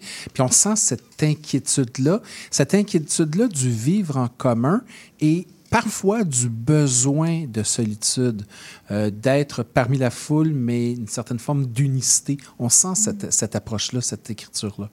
Oui, ben oui, oui. Tant mieux si Mm. vous avez accès à ce- ce- ces tiraillements-là, là, oui. parce qu'ils sont... Ouais, tiraillement, Ouais. oui.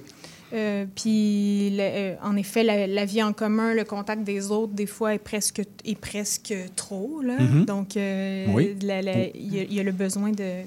Puis, je suis un, je suis un sujet nord-américain qui, a- qui a grandi dans des logiques de l'individualisme, Mhm. puis de, de, de- la notion de soi très définie, très bien découpée. Donc, euh, ça, c'est pas si facile que ça, euh, la mise en commun, même si j'en, même si j'en rêve, même si je, je l'espère. Oui. Oui. On va aller faire une petite pause musicale et on va revenir avec Laurence Gagné et Jessica Côté. Tiens, on va aller écouter Étienne Dao, le premier jour du reste de ta vie, et on revient immédiatement après.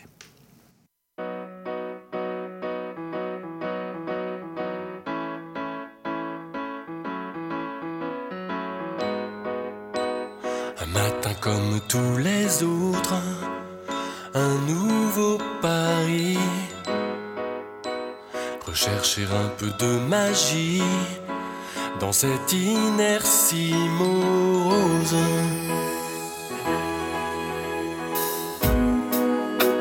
Clopin clopant sous la pluie, jouer le rôle de sa vie.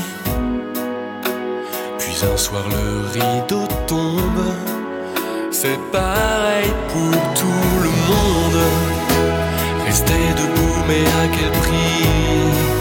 Sacrifier son instinct et ses envies les plus essentielles.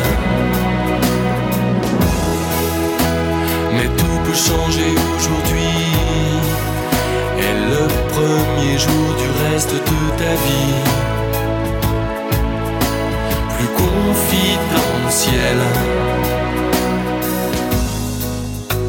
Pourquoi vouloir toujours plus beau, plus loin, plus haut,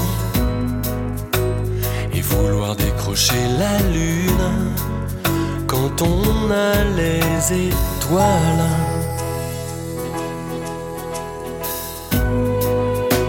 Quand les certitudes s'effondrent en quelques secondes,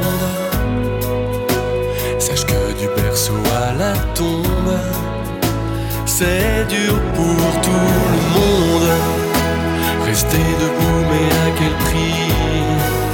Sacrifier son instinct et ses envies les plus confidentielles. Mais tout peut changer aujourd'hui. Jour du reste de ta vie,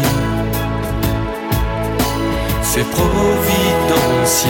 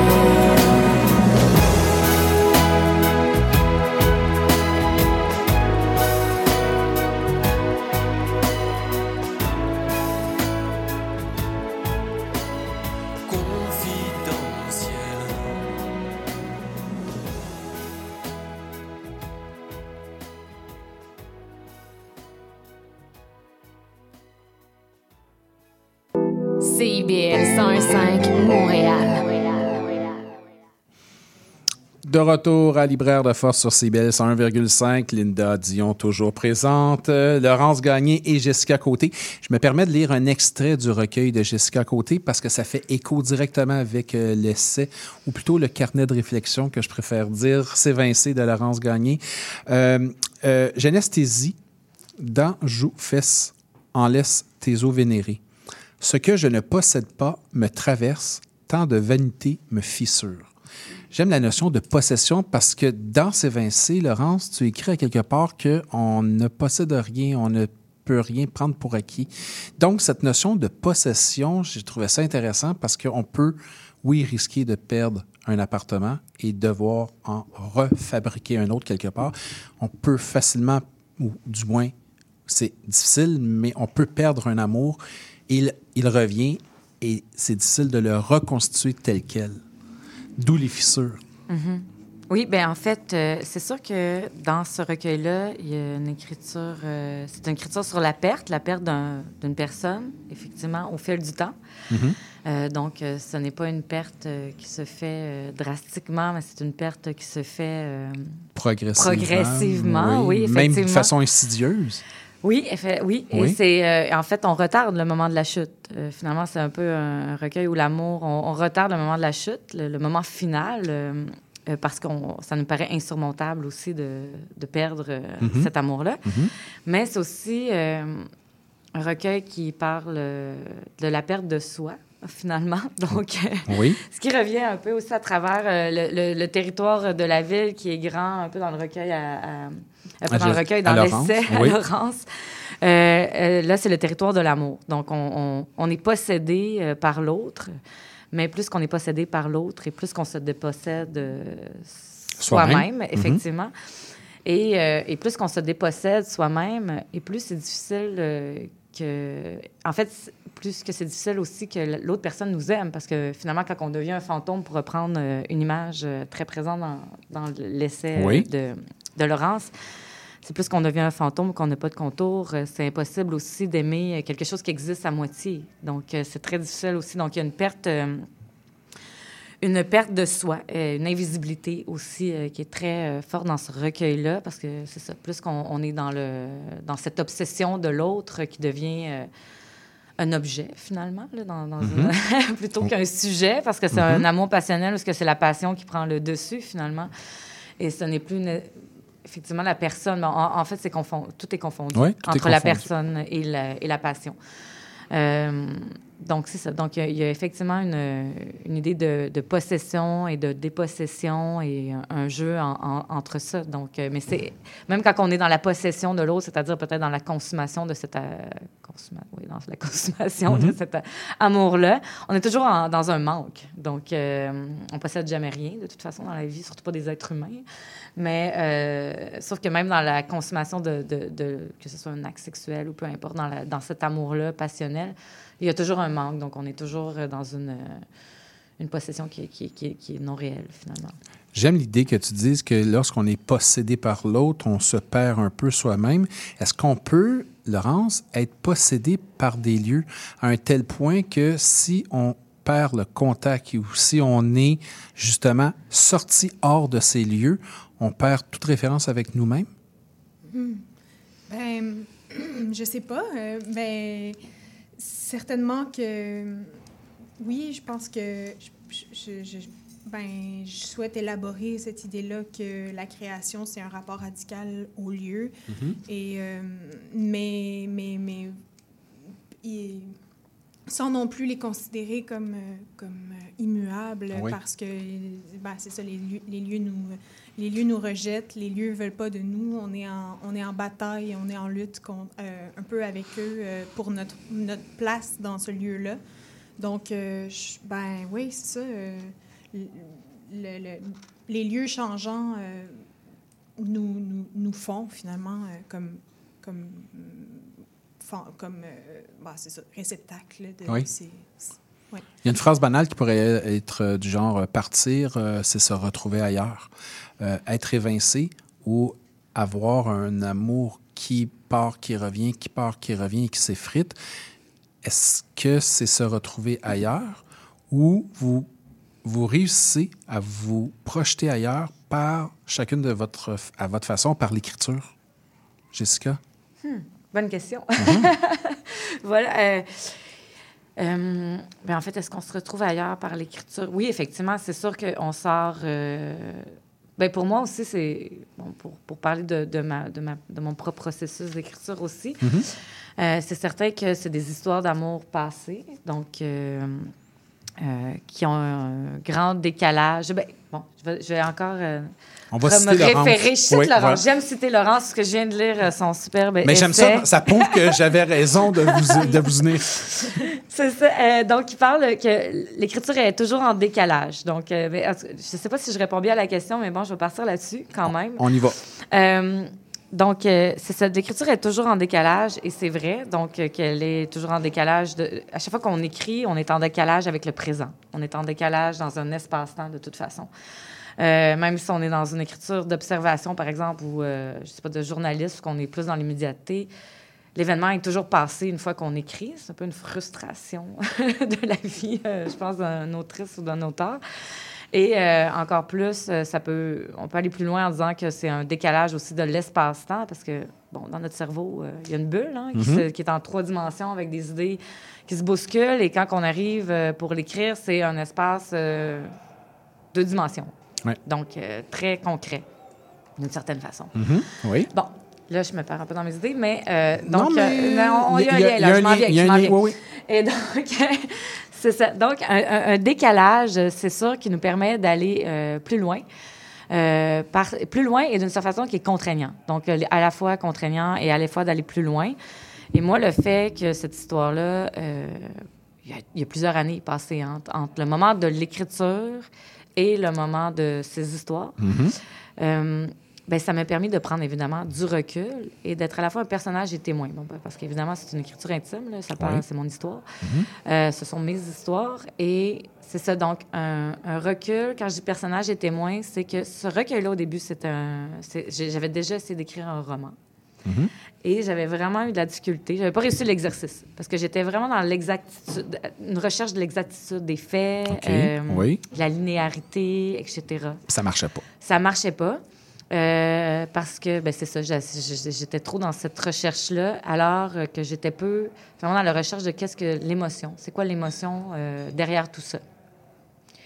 Et le fait d'être, quand je dis témoin, ben c'est ça que ça permet. Ça permet d'aller là, ça permet d'aller dans un lieu euh, où on sort de soi.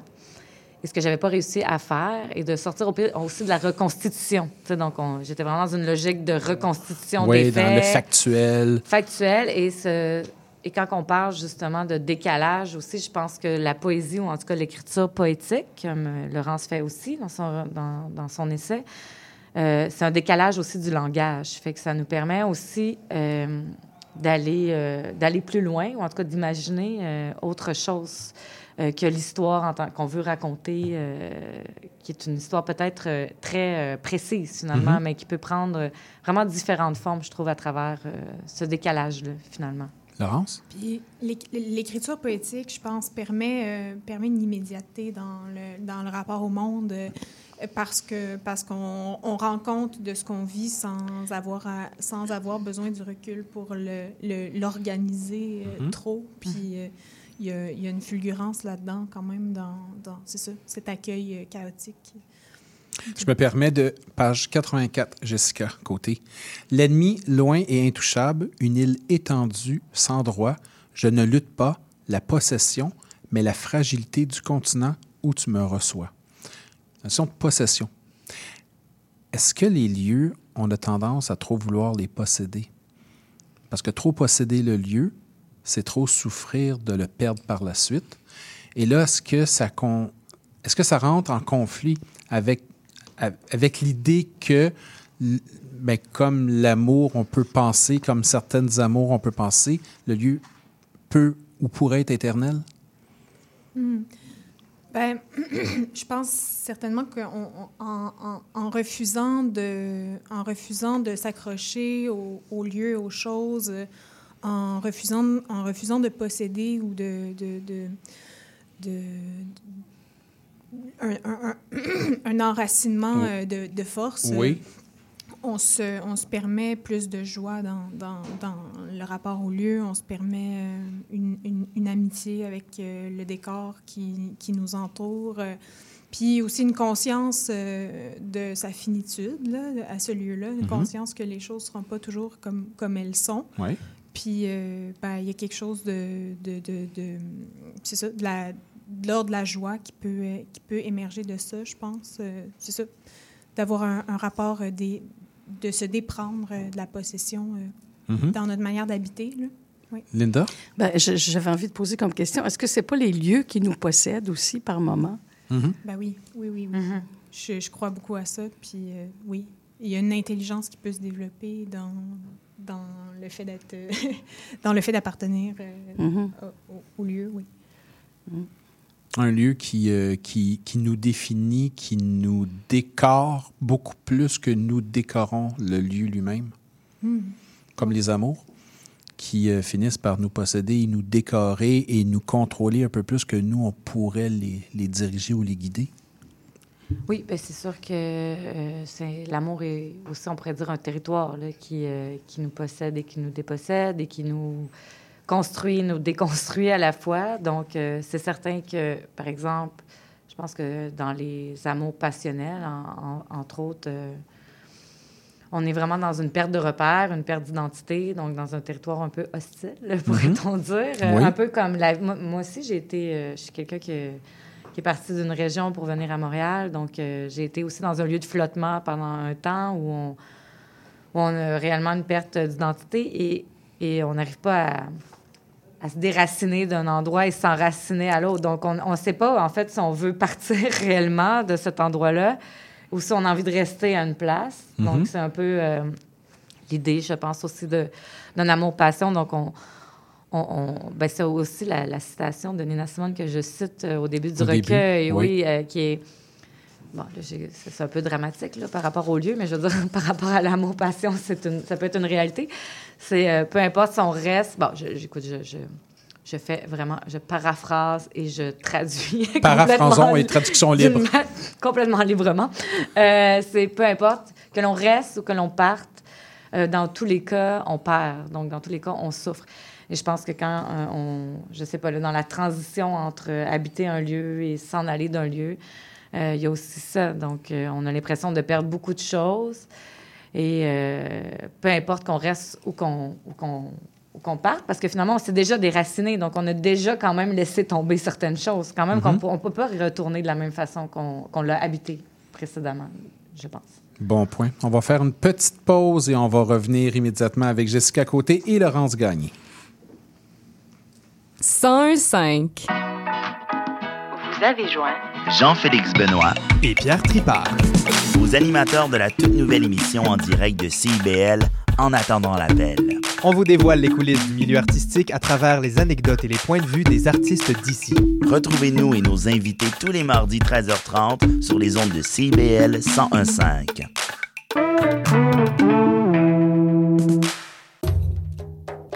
Trésor d'Orient est un programme musical artistique animé par Sami Hilal sur les ondes de CIBL 101.5 FM Montréal.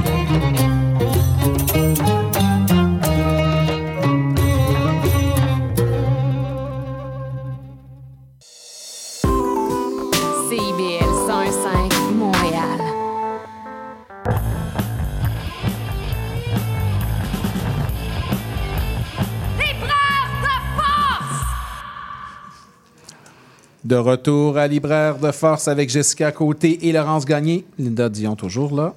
Toujours là, et discussion franchement passionnante. Ah, c'est le fun, hein? Je me retiens pour pas intervenir parce Mais- que je veux les écouter, là. oui, mais... tu peux intervenir par Ouais, petites mais doses. toute cette question-là du territoire est vraiment, vraiment fascinante. Oui. Euh, Qu'est-ce que tu disais? pendant- Ah, dis-le, vas-y. Ben, le- ce que je disais, ben, moi-même, je suis une écrivaine du territoire, dans Oui. le sens où je, je leur disais, vous êtes jeunes les filles, euh, c'est sûr, euh, vous avez migré d'une région vers Montréal, mais plus on vieillit, euh, les, les lieux de l'enfance, par exemple, quand on est loin, euh, euh, on, on est habité par ça aussi. Là. Je parle de la toute petite enfance dans mon cas. Là.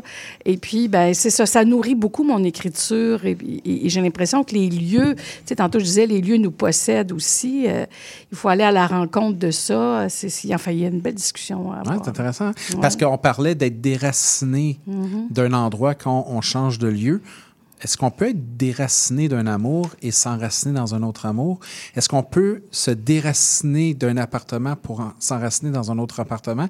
Et là, j'ai pensé à ça pendant qu'on en parlait et j'avais pensé à ça. On a fait un recueil de poésie, on fait un essai. Est-ce qu'on peut se déraciner d'un type d'écriture pour s'enraciner dans une autre forme d'écriture? Oui, oui.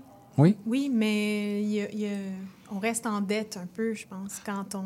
En dette? Oui, ben... En dette du recueil de poésie du genre précédent? Ben, dans le sens que c'est pas vrai qu'on remplace une chose par une autre. euh, Mhm. C'est pas vrai qu'on remplace un, un- un territoire par un autre euh, si, si simplement. C'est pas aussi facile que oui, ça. c'est ça. Alors, je pense que ça prend, ça nous enlève une petite partie nous. Puis, Les lieux ne sont pas interchangeables à ce point, oui, oui. comme les amours. Comme les amours. Comme les amours, c'est pas. On aimerait ça que les amours soient interchangeables. On espère que ce soit différent. Ça, c'est Ouais, ça. et oui, exactement. ouais. Ouais, ça- ça- Si c'était si simple. Ça- oui, ça, ça serait plus facile si on pouvait les, euh, les, les inter- les interchanger, mais c'est pas comme ça, ça se fait nécessairement. Euh, est-ce que est- est-ce que la réflexion sur euh, la notion du lieu, la notion de la perte du lieu, euh, c'est une idée qui, euh, qui vous traverse encore dans l'écriture des prochains textes? Hmm. Oui, oui, oui. Je, je pense que je ne sais pas sur quoi, sur quoi j'écrirai euh, de, prochainement. Je n'ai pas, j'ai pas écrit depuis l'apparition du livre. Mhm. Puis je pense que la, la question, du, la question du désir, euh, ben, la question de l'après, euh, l'après-éviction m'intéresserait. Mhm. Qu'est-ce qui peut, qu'est-ce qui peut re- recréer euh, maison sans que, ce soit, sans que ce soit une maison, sans que ce soit une propriété? Euh, donc, c'est certain que j'irai vers là, mais d'une autre, euh, d'une autre manière. Oui, c'est ça. Puis, je suis dans l'enseignement en ce moment. Ça me, ça me donne un rapport vraiment nouveau à, à la présence puis à la communauté là, que j'avais Oui. pas du tout en Mhm. parlant de la solitude Oui. à ce moment-là. Donc, oui, j'espère que ça va être différent. Je pose une double question, puis euh, je la pose à vous deux en même temps, vous allez voir. Est-ce qu'on est trop matérialiste en termes de lieu, en termes de possession d'espace, de territoire? Est-ce qu'on est trop matérialiste en termes d'amour, en termes de possession d'amour? Laurence? Jessica? Ben, c'est une question, euh, j'imagine que c'est une question privilégiée. Ben, oui, ceux qui, euh, ceux qui possèdent devraient se, devraient se délester. euh, ben oui, ceux qui, ceux qui possèdent euh, des, des, des biens ou, ou des gens devraient, euh, dev- devraient les- les- euh, accorder la liberté, euh, la, li- ben, la liberté, rendre euh, le- le- ce qui est autour d'eux Oui. plus libre. Ou, Euh, ou- être conscient que ces gens-là peuvent s'évincer eux-mêmes de nous. Mhm. C'est quasiment ça. Oui, oui, oui. Oui. Jessica? Euh, bon, euh, est-ce que tu peux me dire, répéter ce que tu m'avais, qu'est-ce que tu avais demandé? Est-ce qu'on est trop matérialiste au niveau des lieux, des espaces que l'on possède, que l'on a, tout autant qu'on peut être trop. Est-ce qu'on est trop matérialiste des amours que nous avons? Ah, c'est tout, tout- tout des concepts. Ben, c'est sûr, le, le concept de la propriété euh, en tant que tel, euh, c'est pas, pas ce que je traite dans mon recueil, mais c'est quelque chose qui, euh, qui me touche et qui me... L'injustice, finalement, aussi, de, de la propriété, euh, c'est une grande injustice. Ouais. Et surtout euh, que, on- qu'on peut faire des, de l'argent et être euh, sans travail euh, tout en étant propriétaire, juste en étant propriétaire. Mhm. Donc déjà, ça, c'est une chose aberrante. Euh, Moi-même, ah, je, je fais une histoire bien personnelle. Mhm. Mais écoute, j'ai acheté un terrain. voilà, tout le monde le sait. Voilà, c'est mais, fait. Mais c'est dit, vous savez. Euh, mais euh, mais c'est toute une question que je me pose, hein, parce que j'ai acheté un terrain, il y a rien, il y a une cabane à pêche dessus. Là. Mais c'est une question que je me pose parce que il y a un chemin en bas, hein, ou la rivière, et on, on se dit, ben les gens passent là. Là, il y a la question d'intimité. Parce que tu dis, ben là, je sors de la ville, je m'en vais dans un endroit pour être dans une intimité. Dans Puis il y a des gens qui passent. Puis il y a des gens qui passent. Parce que c'est un chemin, il n'y a, il y a pas d'autre monde qui habite dans, dans, le coin. Et là, je me et là, je me dis, ça serait quoi la solution? Parce que moi, je veux pouvoir être dans mon intimité, mais en même temps, je veux pouvoir empêcher personne de passer là, des gens qui ont passé là toute leur vie. Fait que c'est vraiment une grande question parce qu'on est dans une société aussi qui ne nous permet pas non plus d'accéder facilement au territoire et que tous les Mhm. territoires sont délimités par la propriété privée. Alors là, on fait un peu tous pareil pour avoir sa propre, euh, sa pro- son propre espace. Bon, je sais pas. J'ai pas encore trouvé de solution. Je me suis dit, je vais mettre une pancarte, dire je suis là, oui ou non. Si je suis pas là, vous pouvez passer. Genre, c'est presque ça. Donc, on n'arrive pas à trouver un juste milieu là-dedans non plus, parce que évidemment, tout le monde veut avoir une un, un- un- un certain espace d'intimité et c'est réservé maintenant aux riches. Oui. euh, cet espace d'intimité-là. C'est particulier parce qu'il faudrait quasiment évincer les gens qui sont uniquement de passage. Et, voilà. Leur dire, ben, vous n'avez pas le droit de passer là, même si vous avez une certaine euh, tradition où ça fait longtemps que vous passez de ce côté-là, mais maintenant, vous êtes évincé du passage. Oui, voilà, vous êtes invincé de la nature. Oui. Pour moi, invincé quelqu'un de la nature, ça se peut comme pas non Oui, plus. C'est ça. il- Mm, Donc, c'est vraiment un conflit intérieur par rapport à- aux valeurs, puis en même temps, une réalité. Bon, c'est ça. Parce que les gens, s'ils passent là, puis ils vont pas ailleurs, c'est parce qu'il n'y a pas beaucoup de place non plus où, euh, où passer, finalement. Donc, où, où profiter de la vie, ou profiter de la nature. La nature devrait être de toute façon gratuite et accessible. C'est comme euh, si on voulait s'approprier une certaine forme d'intimité, on empêchait une forme de liberté aux autres. Est-ce qu'en amour, ça peut être ça? Si, mettons, on est possessif ou on est possesseur, parce que c'est pas tout à fait la même chose. Si Mhm. on a, on possède ou nous, on, on tient un amour, est-ce qu'on est, euh, on est prêt à empêcher les autres d'avoir une certaine forme de liberté? Est-ce qu'on est auto-centré? Parce que l'intimité, c'est un peu Là, ça. tu parles-tu du polyamour, toi, là? là? Non, Je pour. pas. bon, mais si t'es pour ton affaire de, de, de propriété puis de territoire, là, Ben, moi, je laisserais ça ouvert. Il n'y a plus de pancarte, là. Euh, là, je signale qu'il se passe des choses au Proche-Orient en ce moment là, qui devraient nous faire réfléchir par rapport à la propriété. hein. Oui, ben c'est ça, c'est pour ça. Justement, ouais. Puis, euh, Laurent, je t'ai vu lever la, la- la main. Non, non, non, je, je, je, je réagissais à- au fait que tu nous amenais en, en, en terrain miné. euh, sur Ah, les ouais, questions ouais, il est bon là-dedans. Là. ouais, puis il y a Linda, Ouais, c'est a pour ça que j'essaie de détendre un peu l'atmosphère, là, Oui. parce que je te trouve, oh oui, là, mais écoute, Non, euh, non, mais c'est intéressant. possessif, possesseur, euh, qu'est-ce que c'est ça, là? Ah, c'est mes mots que tu Oui, trouves. je sais, non, non, mais là, c'est quoi la différence entre un possesseur et un possessif? Explique-moi ça.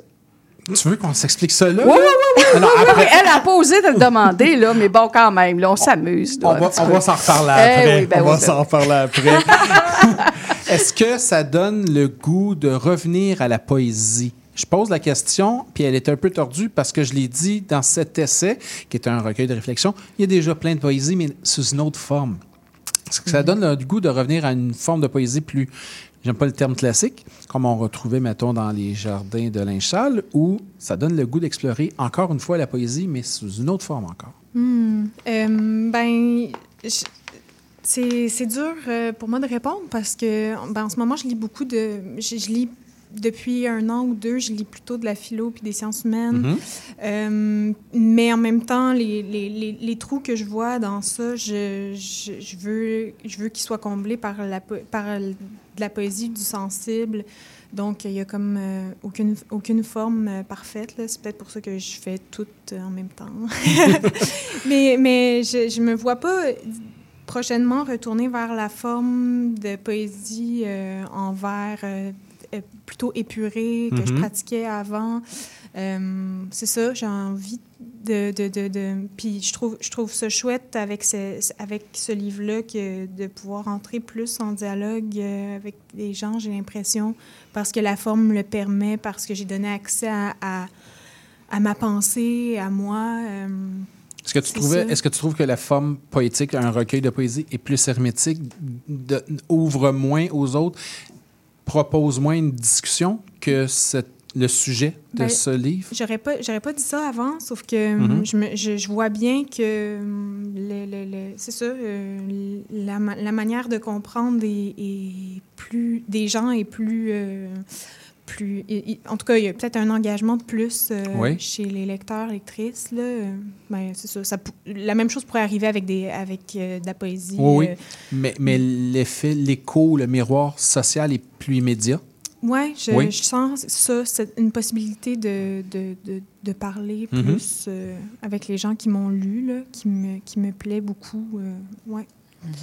Est-ce que ça donne le goût, ce recueil de poèmes, de revenir justement au roman, au texte euh, autrement, faire une approche, raconter les amours différemment? Non, je ne vais pas reparler d'amour tout de suite.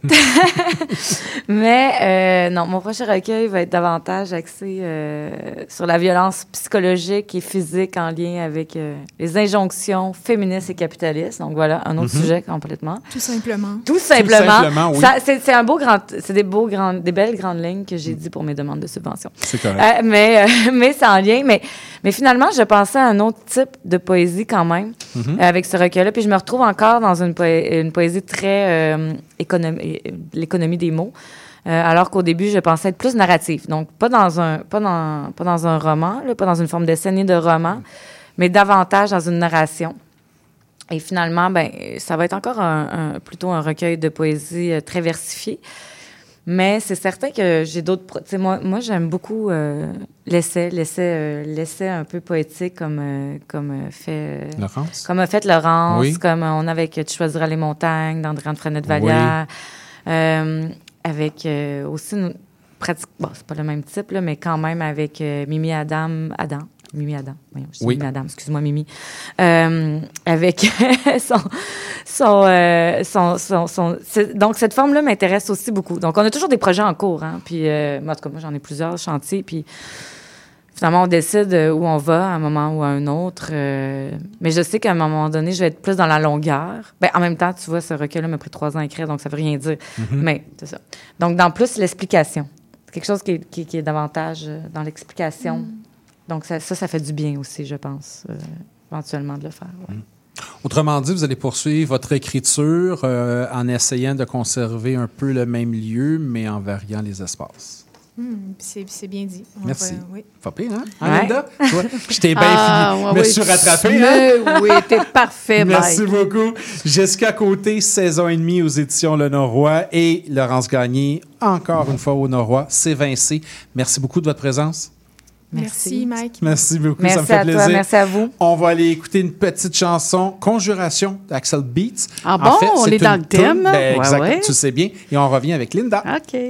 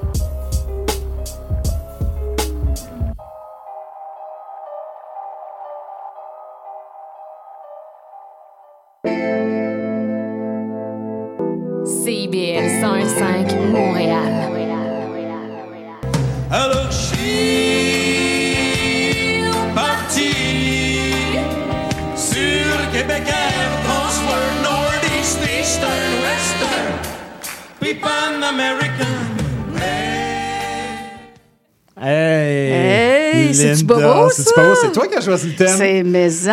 Hein? c'est- On inaugure ce soir. Une nouvelle chronique Ouais. sur le fly. Sur le fly. Oui, parce qu'on s'est dit, euh, ben, à un moment donné, des fois, dans notre programmation, dans notre feuille de On a un trou, genre. On a un petit trou, puis qu'est-ce qu'on ben, on va faire une chronique sur le fly. Exactement. Voilà. Et, et je trouvais que, bon, Lindbergh, ça, ça nous amène, ça nous tu sais, on a envie de s'envoler, quoi. Ben oui. Alors, ce soir, on s'envole au théâtre. On part. Oui, parce que je suis allée voir la semaine dernière une conjuration. euh, euh, c'est au, euh, au théâtre expérimental, au nouveau théâtre expérimental qui est sur la rue Follum. Et donc, c'est une pièce écrite par Alexis Martin, mise en scène de Daniel Brière, trois comédiens. Et euh, bon, écoute, J'étais sonnée en sortant de la pièce, puis je me suis dit, oh mon Dieu, il faudrait que je puisse lire le texte. Puis le lendemain, j'ai réalisé que le texte était publié chez Somme Toute. Alors, j'ai écrit aux éditions Somme Toute. Ils m'ont fait parvenir le texte et j'ai dit, bingo, on y va. Euh, je vais faire une chronique sur, sur, le fly. sur ce fly. Oui, effectivement. Donc, Alexis Martin, acteur, auteur, metteur en scène. En 89, il joint l'équipe du Nouveau Théâtre expérimental, qui est fondé en 80 par Jean-Pierre Ronfort et Robert Gravel. Petit rappel. Euh, il aime beaucoup travailler le thème de la langue. On pense à Matroni et moi. Euh, bon, pour lui, la langue a une puissance, c'est le pouvoir des mots, c'est un moyen de libération et d'épanouissement. Euh, il travaille aussi beaucoup dans ses pièces euh, l'histoire antique, il remodèle des classiques. Il a travaillé aussi des pièces avec des personnages marquants. On pense au dernier jour d'Hitler.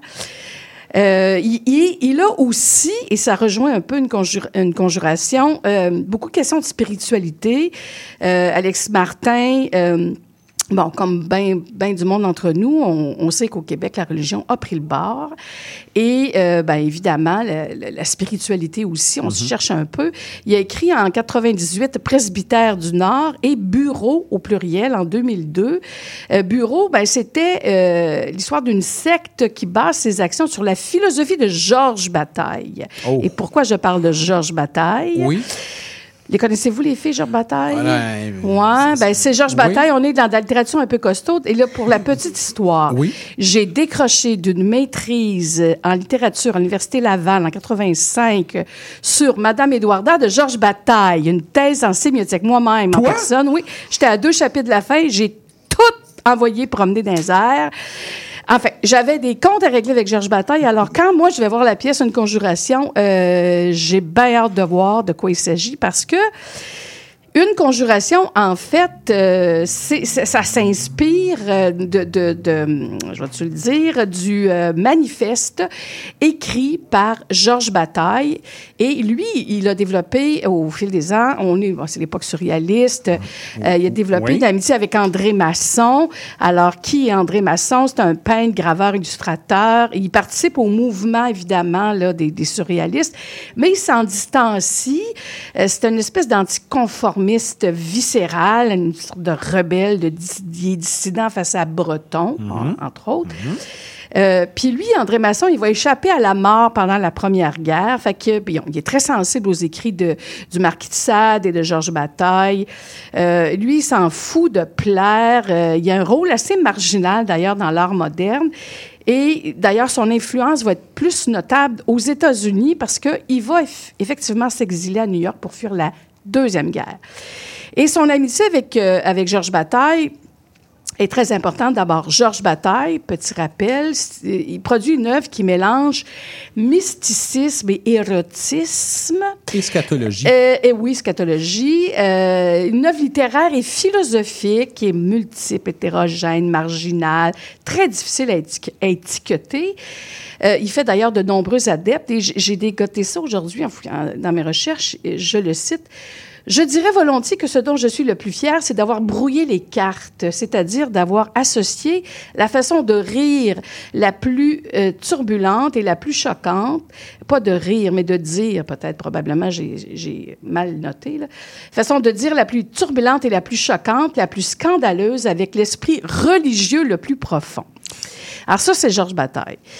Et là, donc, Alexis Mar- Martin est fasciné par euh, Georges Bataille et lui, dans le fond, il décide de, de, de, de de faire cette pièce-là euh, au théâtre expérimental, nouveau théâtre expérimental. D'abord, conjuration, là, je veux juste vous rappeler, le mot, ça veut dire complot. Euh, quand on pense à une conspiration, on vise à- ça vise à renverser le pouvoir établi. C'est comme une action concertée de plusieurs personnes. Et dans la vraie vie, Georges Bataille va écrire un manifeste qui s'intitule La conjuration sacrée. Euh, et il va publier cette, euh, ce manifeste dans la revue Acéphale. Acéphale qui veut dire euh, pas de tête. Pas de tête. hein? Donc, une revue qu'il crée, qu'il dirige entre 1936 et 1939, qui va avoir cinq numéros et qui a donné lieu aussi à une société secrète dont l'histoire est entourée de mystères. Ouais. Et la couverture va être illustrée par André Masson, inspiré du célèbre dessin de Da Vinci, le homme de Vitruve. Et c'est donc la figure que Masson va utiliser. L'homme, euh, il, il va mettre ça en, en couverture, si on veut. Il va, il va créer donc cette, cette gravure d'un homme décapité avec euh, le sexe occulté par une tête de mort. Alors ça, c'est la, la page couverture de la revue Acéphale. C'est du gros Georges Bataille. Euh, du gros, gros Georges Bataille. Euh, fait à noter qu'on appréciera ou pas, OK? Euh, dans cette pièce, les frontières sont abolies entre fiction et réel, présent, passé. Euh, D'abord, l'espace de la rue Follum, au début, on a Alexis Martin qui convoque Maxime Gaudette et Catherine Deléan pour leur parler de son projet de pièce. Alors, nous, on est assis, on est comment je dirais, il n'y a pas de séparation entre la scène et le public. On se voit, on forme comme un demi-cercle. Et là, on est directement dans un atelier, qui est l'atelier du peintre André Masson, mais qui est aussi le lieu de la rue Folhomme, là, le, le- le- le théâtre comme tel. Et, et dans le fond, euh, la pièce commence, lui il est là, euh, euh, il lit, euh, il y a des livres de Georges Bataille, là, puis là, il fouille là-dedans. Puis là, à un moment donné, il y a, il y a Maxime Gaudette et Catherine Deléan qui arrivent. Et, et là, dans le fond, il leur parle de son projet de pièce en tant qu'Alexis Martin. Dis-moi, là, euh, euh, j'ai envie d'écrire sur Georges Bataille, il m'obsède depuis le début, puis je veux écrire de quoi. Et là, on se demande, est-ce qu'on ce qu'on va voir, est-ce que c'est le résultat ou l'é- l'élaboration de la pièce? Moi, j'aime beaucoup ça. Ouais. Ça, c'est le bout que moi, personnellement, j'ai aimé. D'autres pourraient trouver ça. Moi, j'aime ça, le métatexte. Oui. J'aime ça quand on, on lit un livre puis que l'écrivain ou l'écrivaine nous parle de comment il l'a écrit. Mais là, on a des comédiens qui discutent d'une pièce qu'ils vont faire. Et là, tout d'un coup, ça bascule. Euh, on entre dans la pièce euh, et à un, un certain moment, là, au mi-temps de la pièce, on va revenir encore dans le réel, Euh, page 58, pour, ne- pour être plus précise. Euh, Alexis Martin, il- en fait, Georges, parce que lui, il joue, joue Georges Bataille, il redevient Alexis Martin, puis il se demande euh, qu'est-ce que ça veut dire être un monstre? Et là, je vais vous lire rapidement euh, la chose. Euh, il dit euh, peut-être que le monstre. euh, non, c'est pas ça, je voulais vous lire pendant tout. Alors, le, en tout cas, non, je vous lirai pas, ça va être trop long. Tu nous liras pas. Ah, je le lirai pas. Tant pis, vous irez la voir, la pièce. Faut Oui. pas que je livre des punchs parce qu'elle est encore à l'affiche. Oui, là, oui. Ah oui, faut quand même pas trop que j'en dise. Là. Euh, ouais. Bon, les thèmes qui sont abordés dans la pièce euh, aliénation du capitaliste. Mais- On assiste euh, évidemment à la naissance de leur manifeste. C'est vraiment intéressant. Le culte de la performance, parce que, bon, euh, Catherine Deléan, elle, va jouer euh, des personnages féminins. Tantôt, la fille, la logeuse. Un peu plus tard, euh, elle va jouer, elle va jouer une, une Hilda, là, qui, qui, qui, qui est une espèce de... de qui, euh, qui, qui, qui est la commission, euh, il est fonctionnaire de la commission des arts du Reich, parce que là, Paris est occupé. Hein? Oui. Alors, elle va jouer ce rôle-là. Euh, donc, on a autour, de- de- évidemment, comment je dirais, l'idée du culte de la mort Mm. aussi, du sacré. C'est vraiment, très vraiment très important. Euh, J'ai vu une critique de Luc Boulanger dans la pièce. Il dit, il parle d'une proposition déroutante qui est difficile à suivre. Euh, je dirais, moi, que c'est. J'ai vu la pièce, puis Oui. j'ai lu le livre. Oui. C'est vrai que c'est c'est déroutant et que c'est peut-être difficile à suivre, surtout si on ne connaît pas Georges Bataille. Mais c'est exigeant, mais ça vaut quand même le détour. C'est une pièce qui est assez bavarde. Le texte est touffu. Je suis assez d'accord avec lui. Lui suggère de lire le texte avant. Euh, bon, moi, je suis pas sûre que c'est une bonne idée. Moi, j'ai lu après, puis j'ai aimé ça. J'ai préféré ça. Et il, il- il dit aussi que c'est un livre qui manque de clarté, une pièce qui manque de clarté. Euh, ben, je dirais que ma lecture confirme ça un peu. OK. C'est-à-dire, c'est pas si tant clair que ça, mais on aime ça des fois. Tu sais, c'est, l'époque du surréalisme et tout. Euh, c'est bataille aussi, hein. Puis bataille, c'est Oui. chargé. Ouais. Bataille, c'est complexe. Parce que justement, il se portait contre les surréalistes. Il Ouais. voulait pas. Il s'est Ouais, mis d'ailleurs breton, qu'on appelait le pape du surréalisme. Il détestait bataille. Oui, effectivement. Et donc, c'est intéressant parce que euh, ça se passe à une époque où il y a une montée du fascisme en Europe. Et, bon, l'époque qu'on traverse en ce moment, euh, Mhm. hein, il y a des Mhm. échos de ça actuellement. Euh, moi, j'ai trouvé ça intéressant. Mais la dernière scène, là, il y a une référence très claire à Madame Edwarda. Euh, Je ne peux pas m'empêcher de ne pas en parler, Ben oui. d'en de- de- ouais, d'en parler. Mais, mais évidemment, moi, je me dis, le public ne peut pas deviner ça. Là. Il reste C'est- 20 secondes. C'était euh, très incompréhensible. Mais en tout cas, euh, fin, citation du manifeste, invitation ne plus, je cite, exister comme des yeux crevés, mais comme des voyants emportés par un rêve bouleversant qui ne peut pas leur appartenir. Ça ressemble à du bataille. C'est très poétique, les filles. Qu'en pensez-vous? Hein, c'est de la grosse poésie, Ouais. là. Puis l'œil Voilà. crevé, euh, bataille, tout Bataille. ça. Ah oui, l'histoire de l'œil. L'œil crevé, c'est du Ah, tu bataille, connais. Georges Bataille, là, tu finiras jamais de me surprendre. J'ai eu un cours à l'université complet sur Georges Bataille. On pourra en Ah, parler. mon Dieu, on va pas On va en parler parler. de ça. Il nous reste euh, très peu de temps. Merci, Linda, pour Ben, ce beau écoute, j'ai fait ça sur le fly, c'est le cas de dire. Ben, c'est génial, j'aime ça. Je veux remercier toutes mes invités, Valérie Lebrun, Alice Michaud-Lapointe et Chloé Savoie-Bernard. Je veux remercier bien sûr Laurence Gagné et Jessica Côté. Merci beaucoup. Vous êtes restés jusqu'à la fin. Merci beaucoup à vous. Merci Annie Landreville qui était là en direct de Rimouski. On veut remercier bien sûr Amélia, la chance Landreville. Toute ressemblance avec le nom de famille n'est pas que pure coïncidence, bien sûr. Merci beaucoup pour le travail de, mise en onde. Mon nom est Max Viano à la Hey, réalisation. hey, t'as pas parlé de mon émission la semaine prochaine? Hey, c'est vrai, la, ton Hey! émission de la semaine prochaine, t'es avec qui? Mélika, Abdelmoumen, euh, engagement ordinaire. Et après ça, Il y a euh, Julie et Eric qui sont là en Oui. chronique et je suis là pour une nouvelle chronique. Oui. On s'en on reparle se la fait semaine des mots prochaine. croisés la semaine prochaine. Oui. Bye, bonne lecture.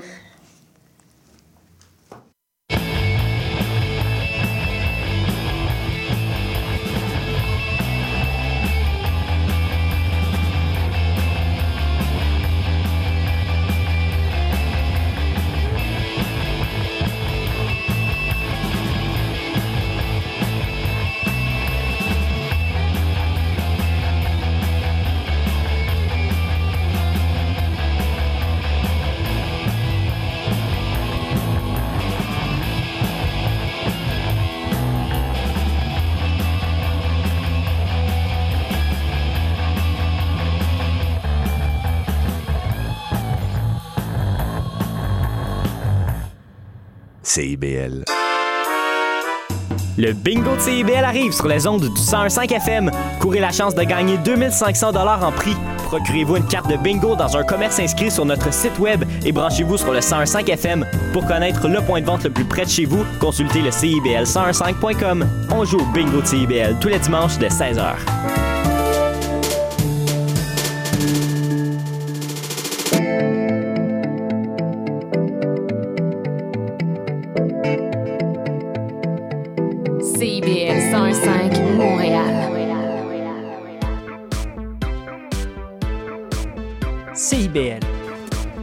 Cœur de la culture.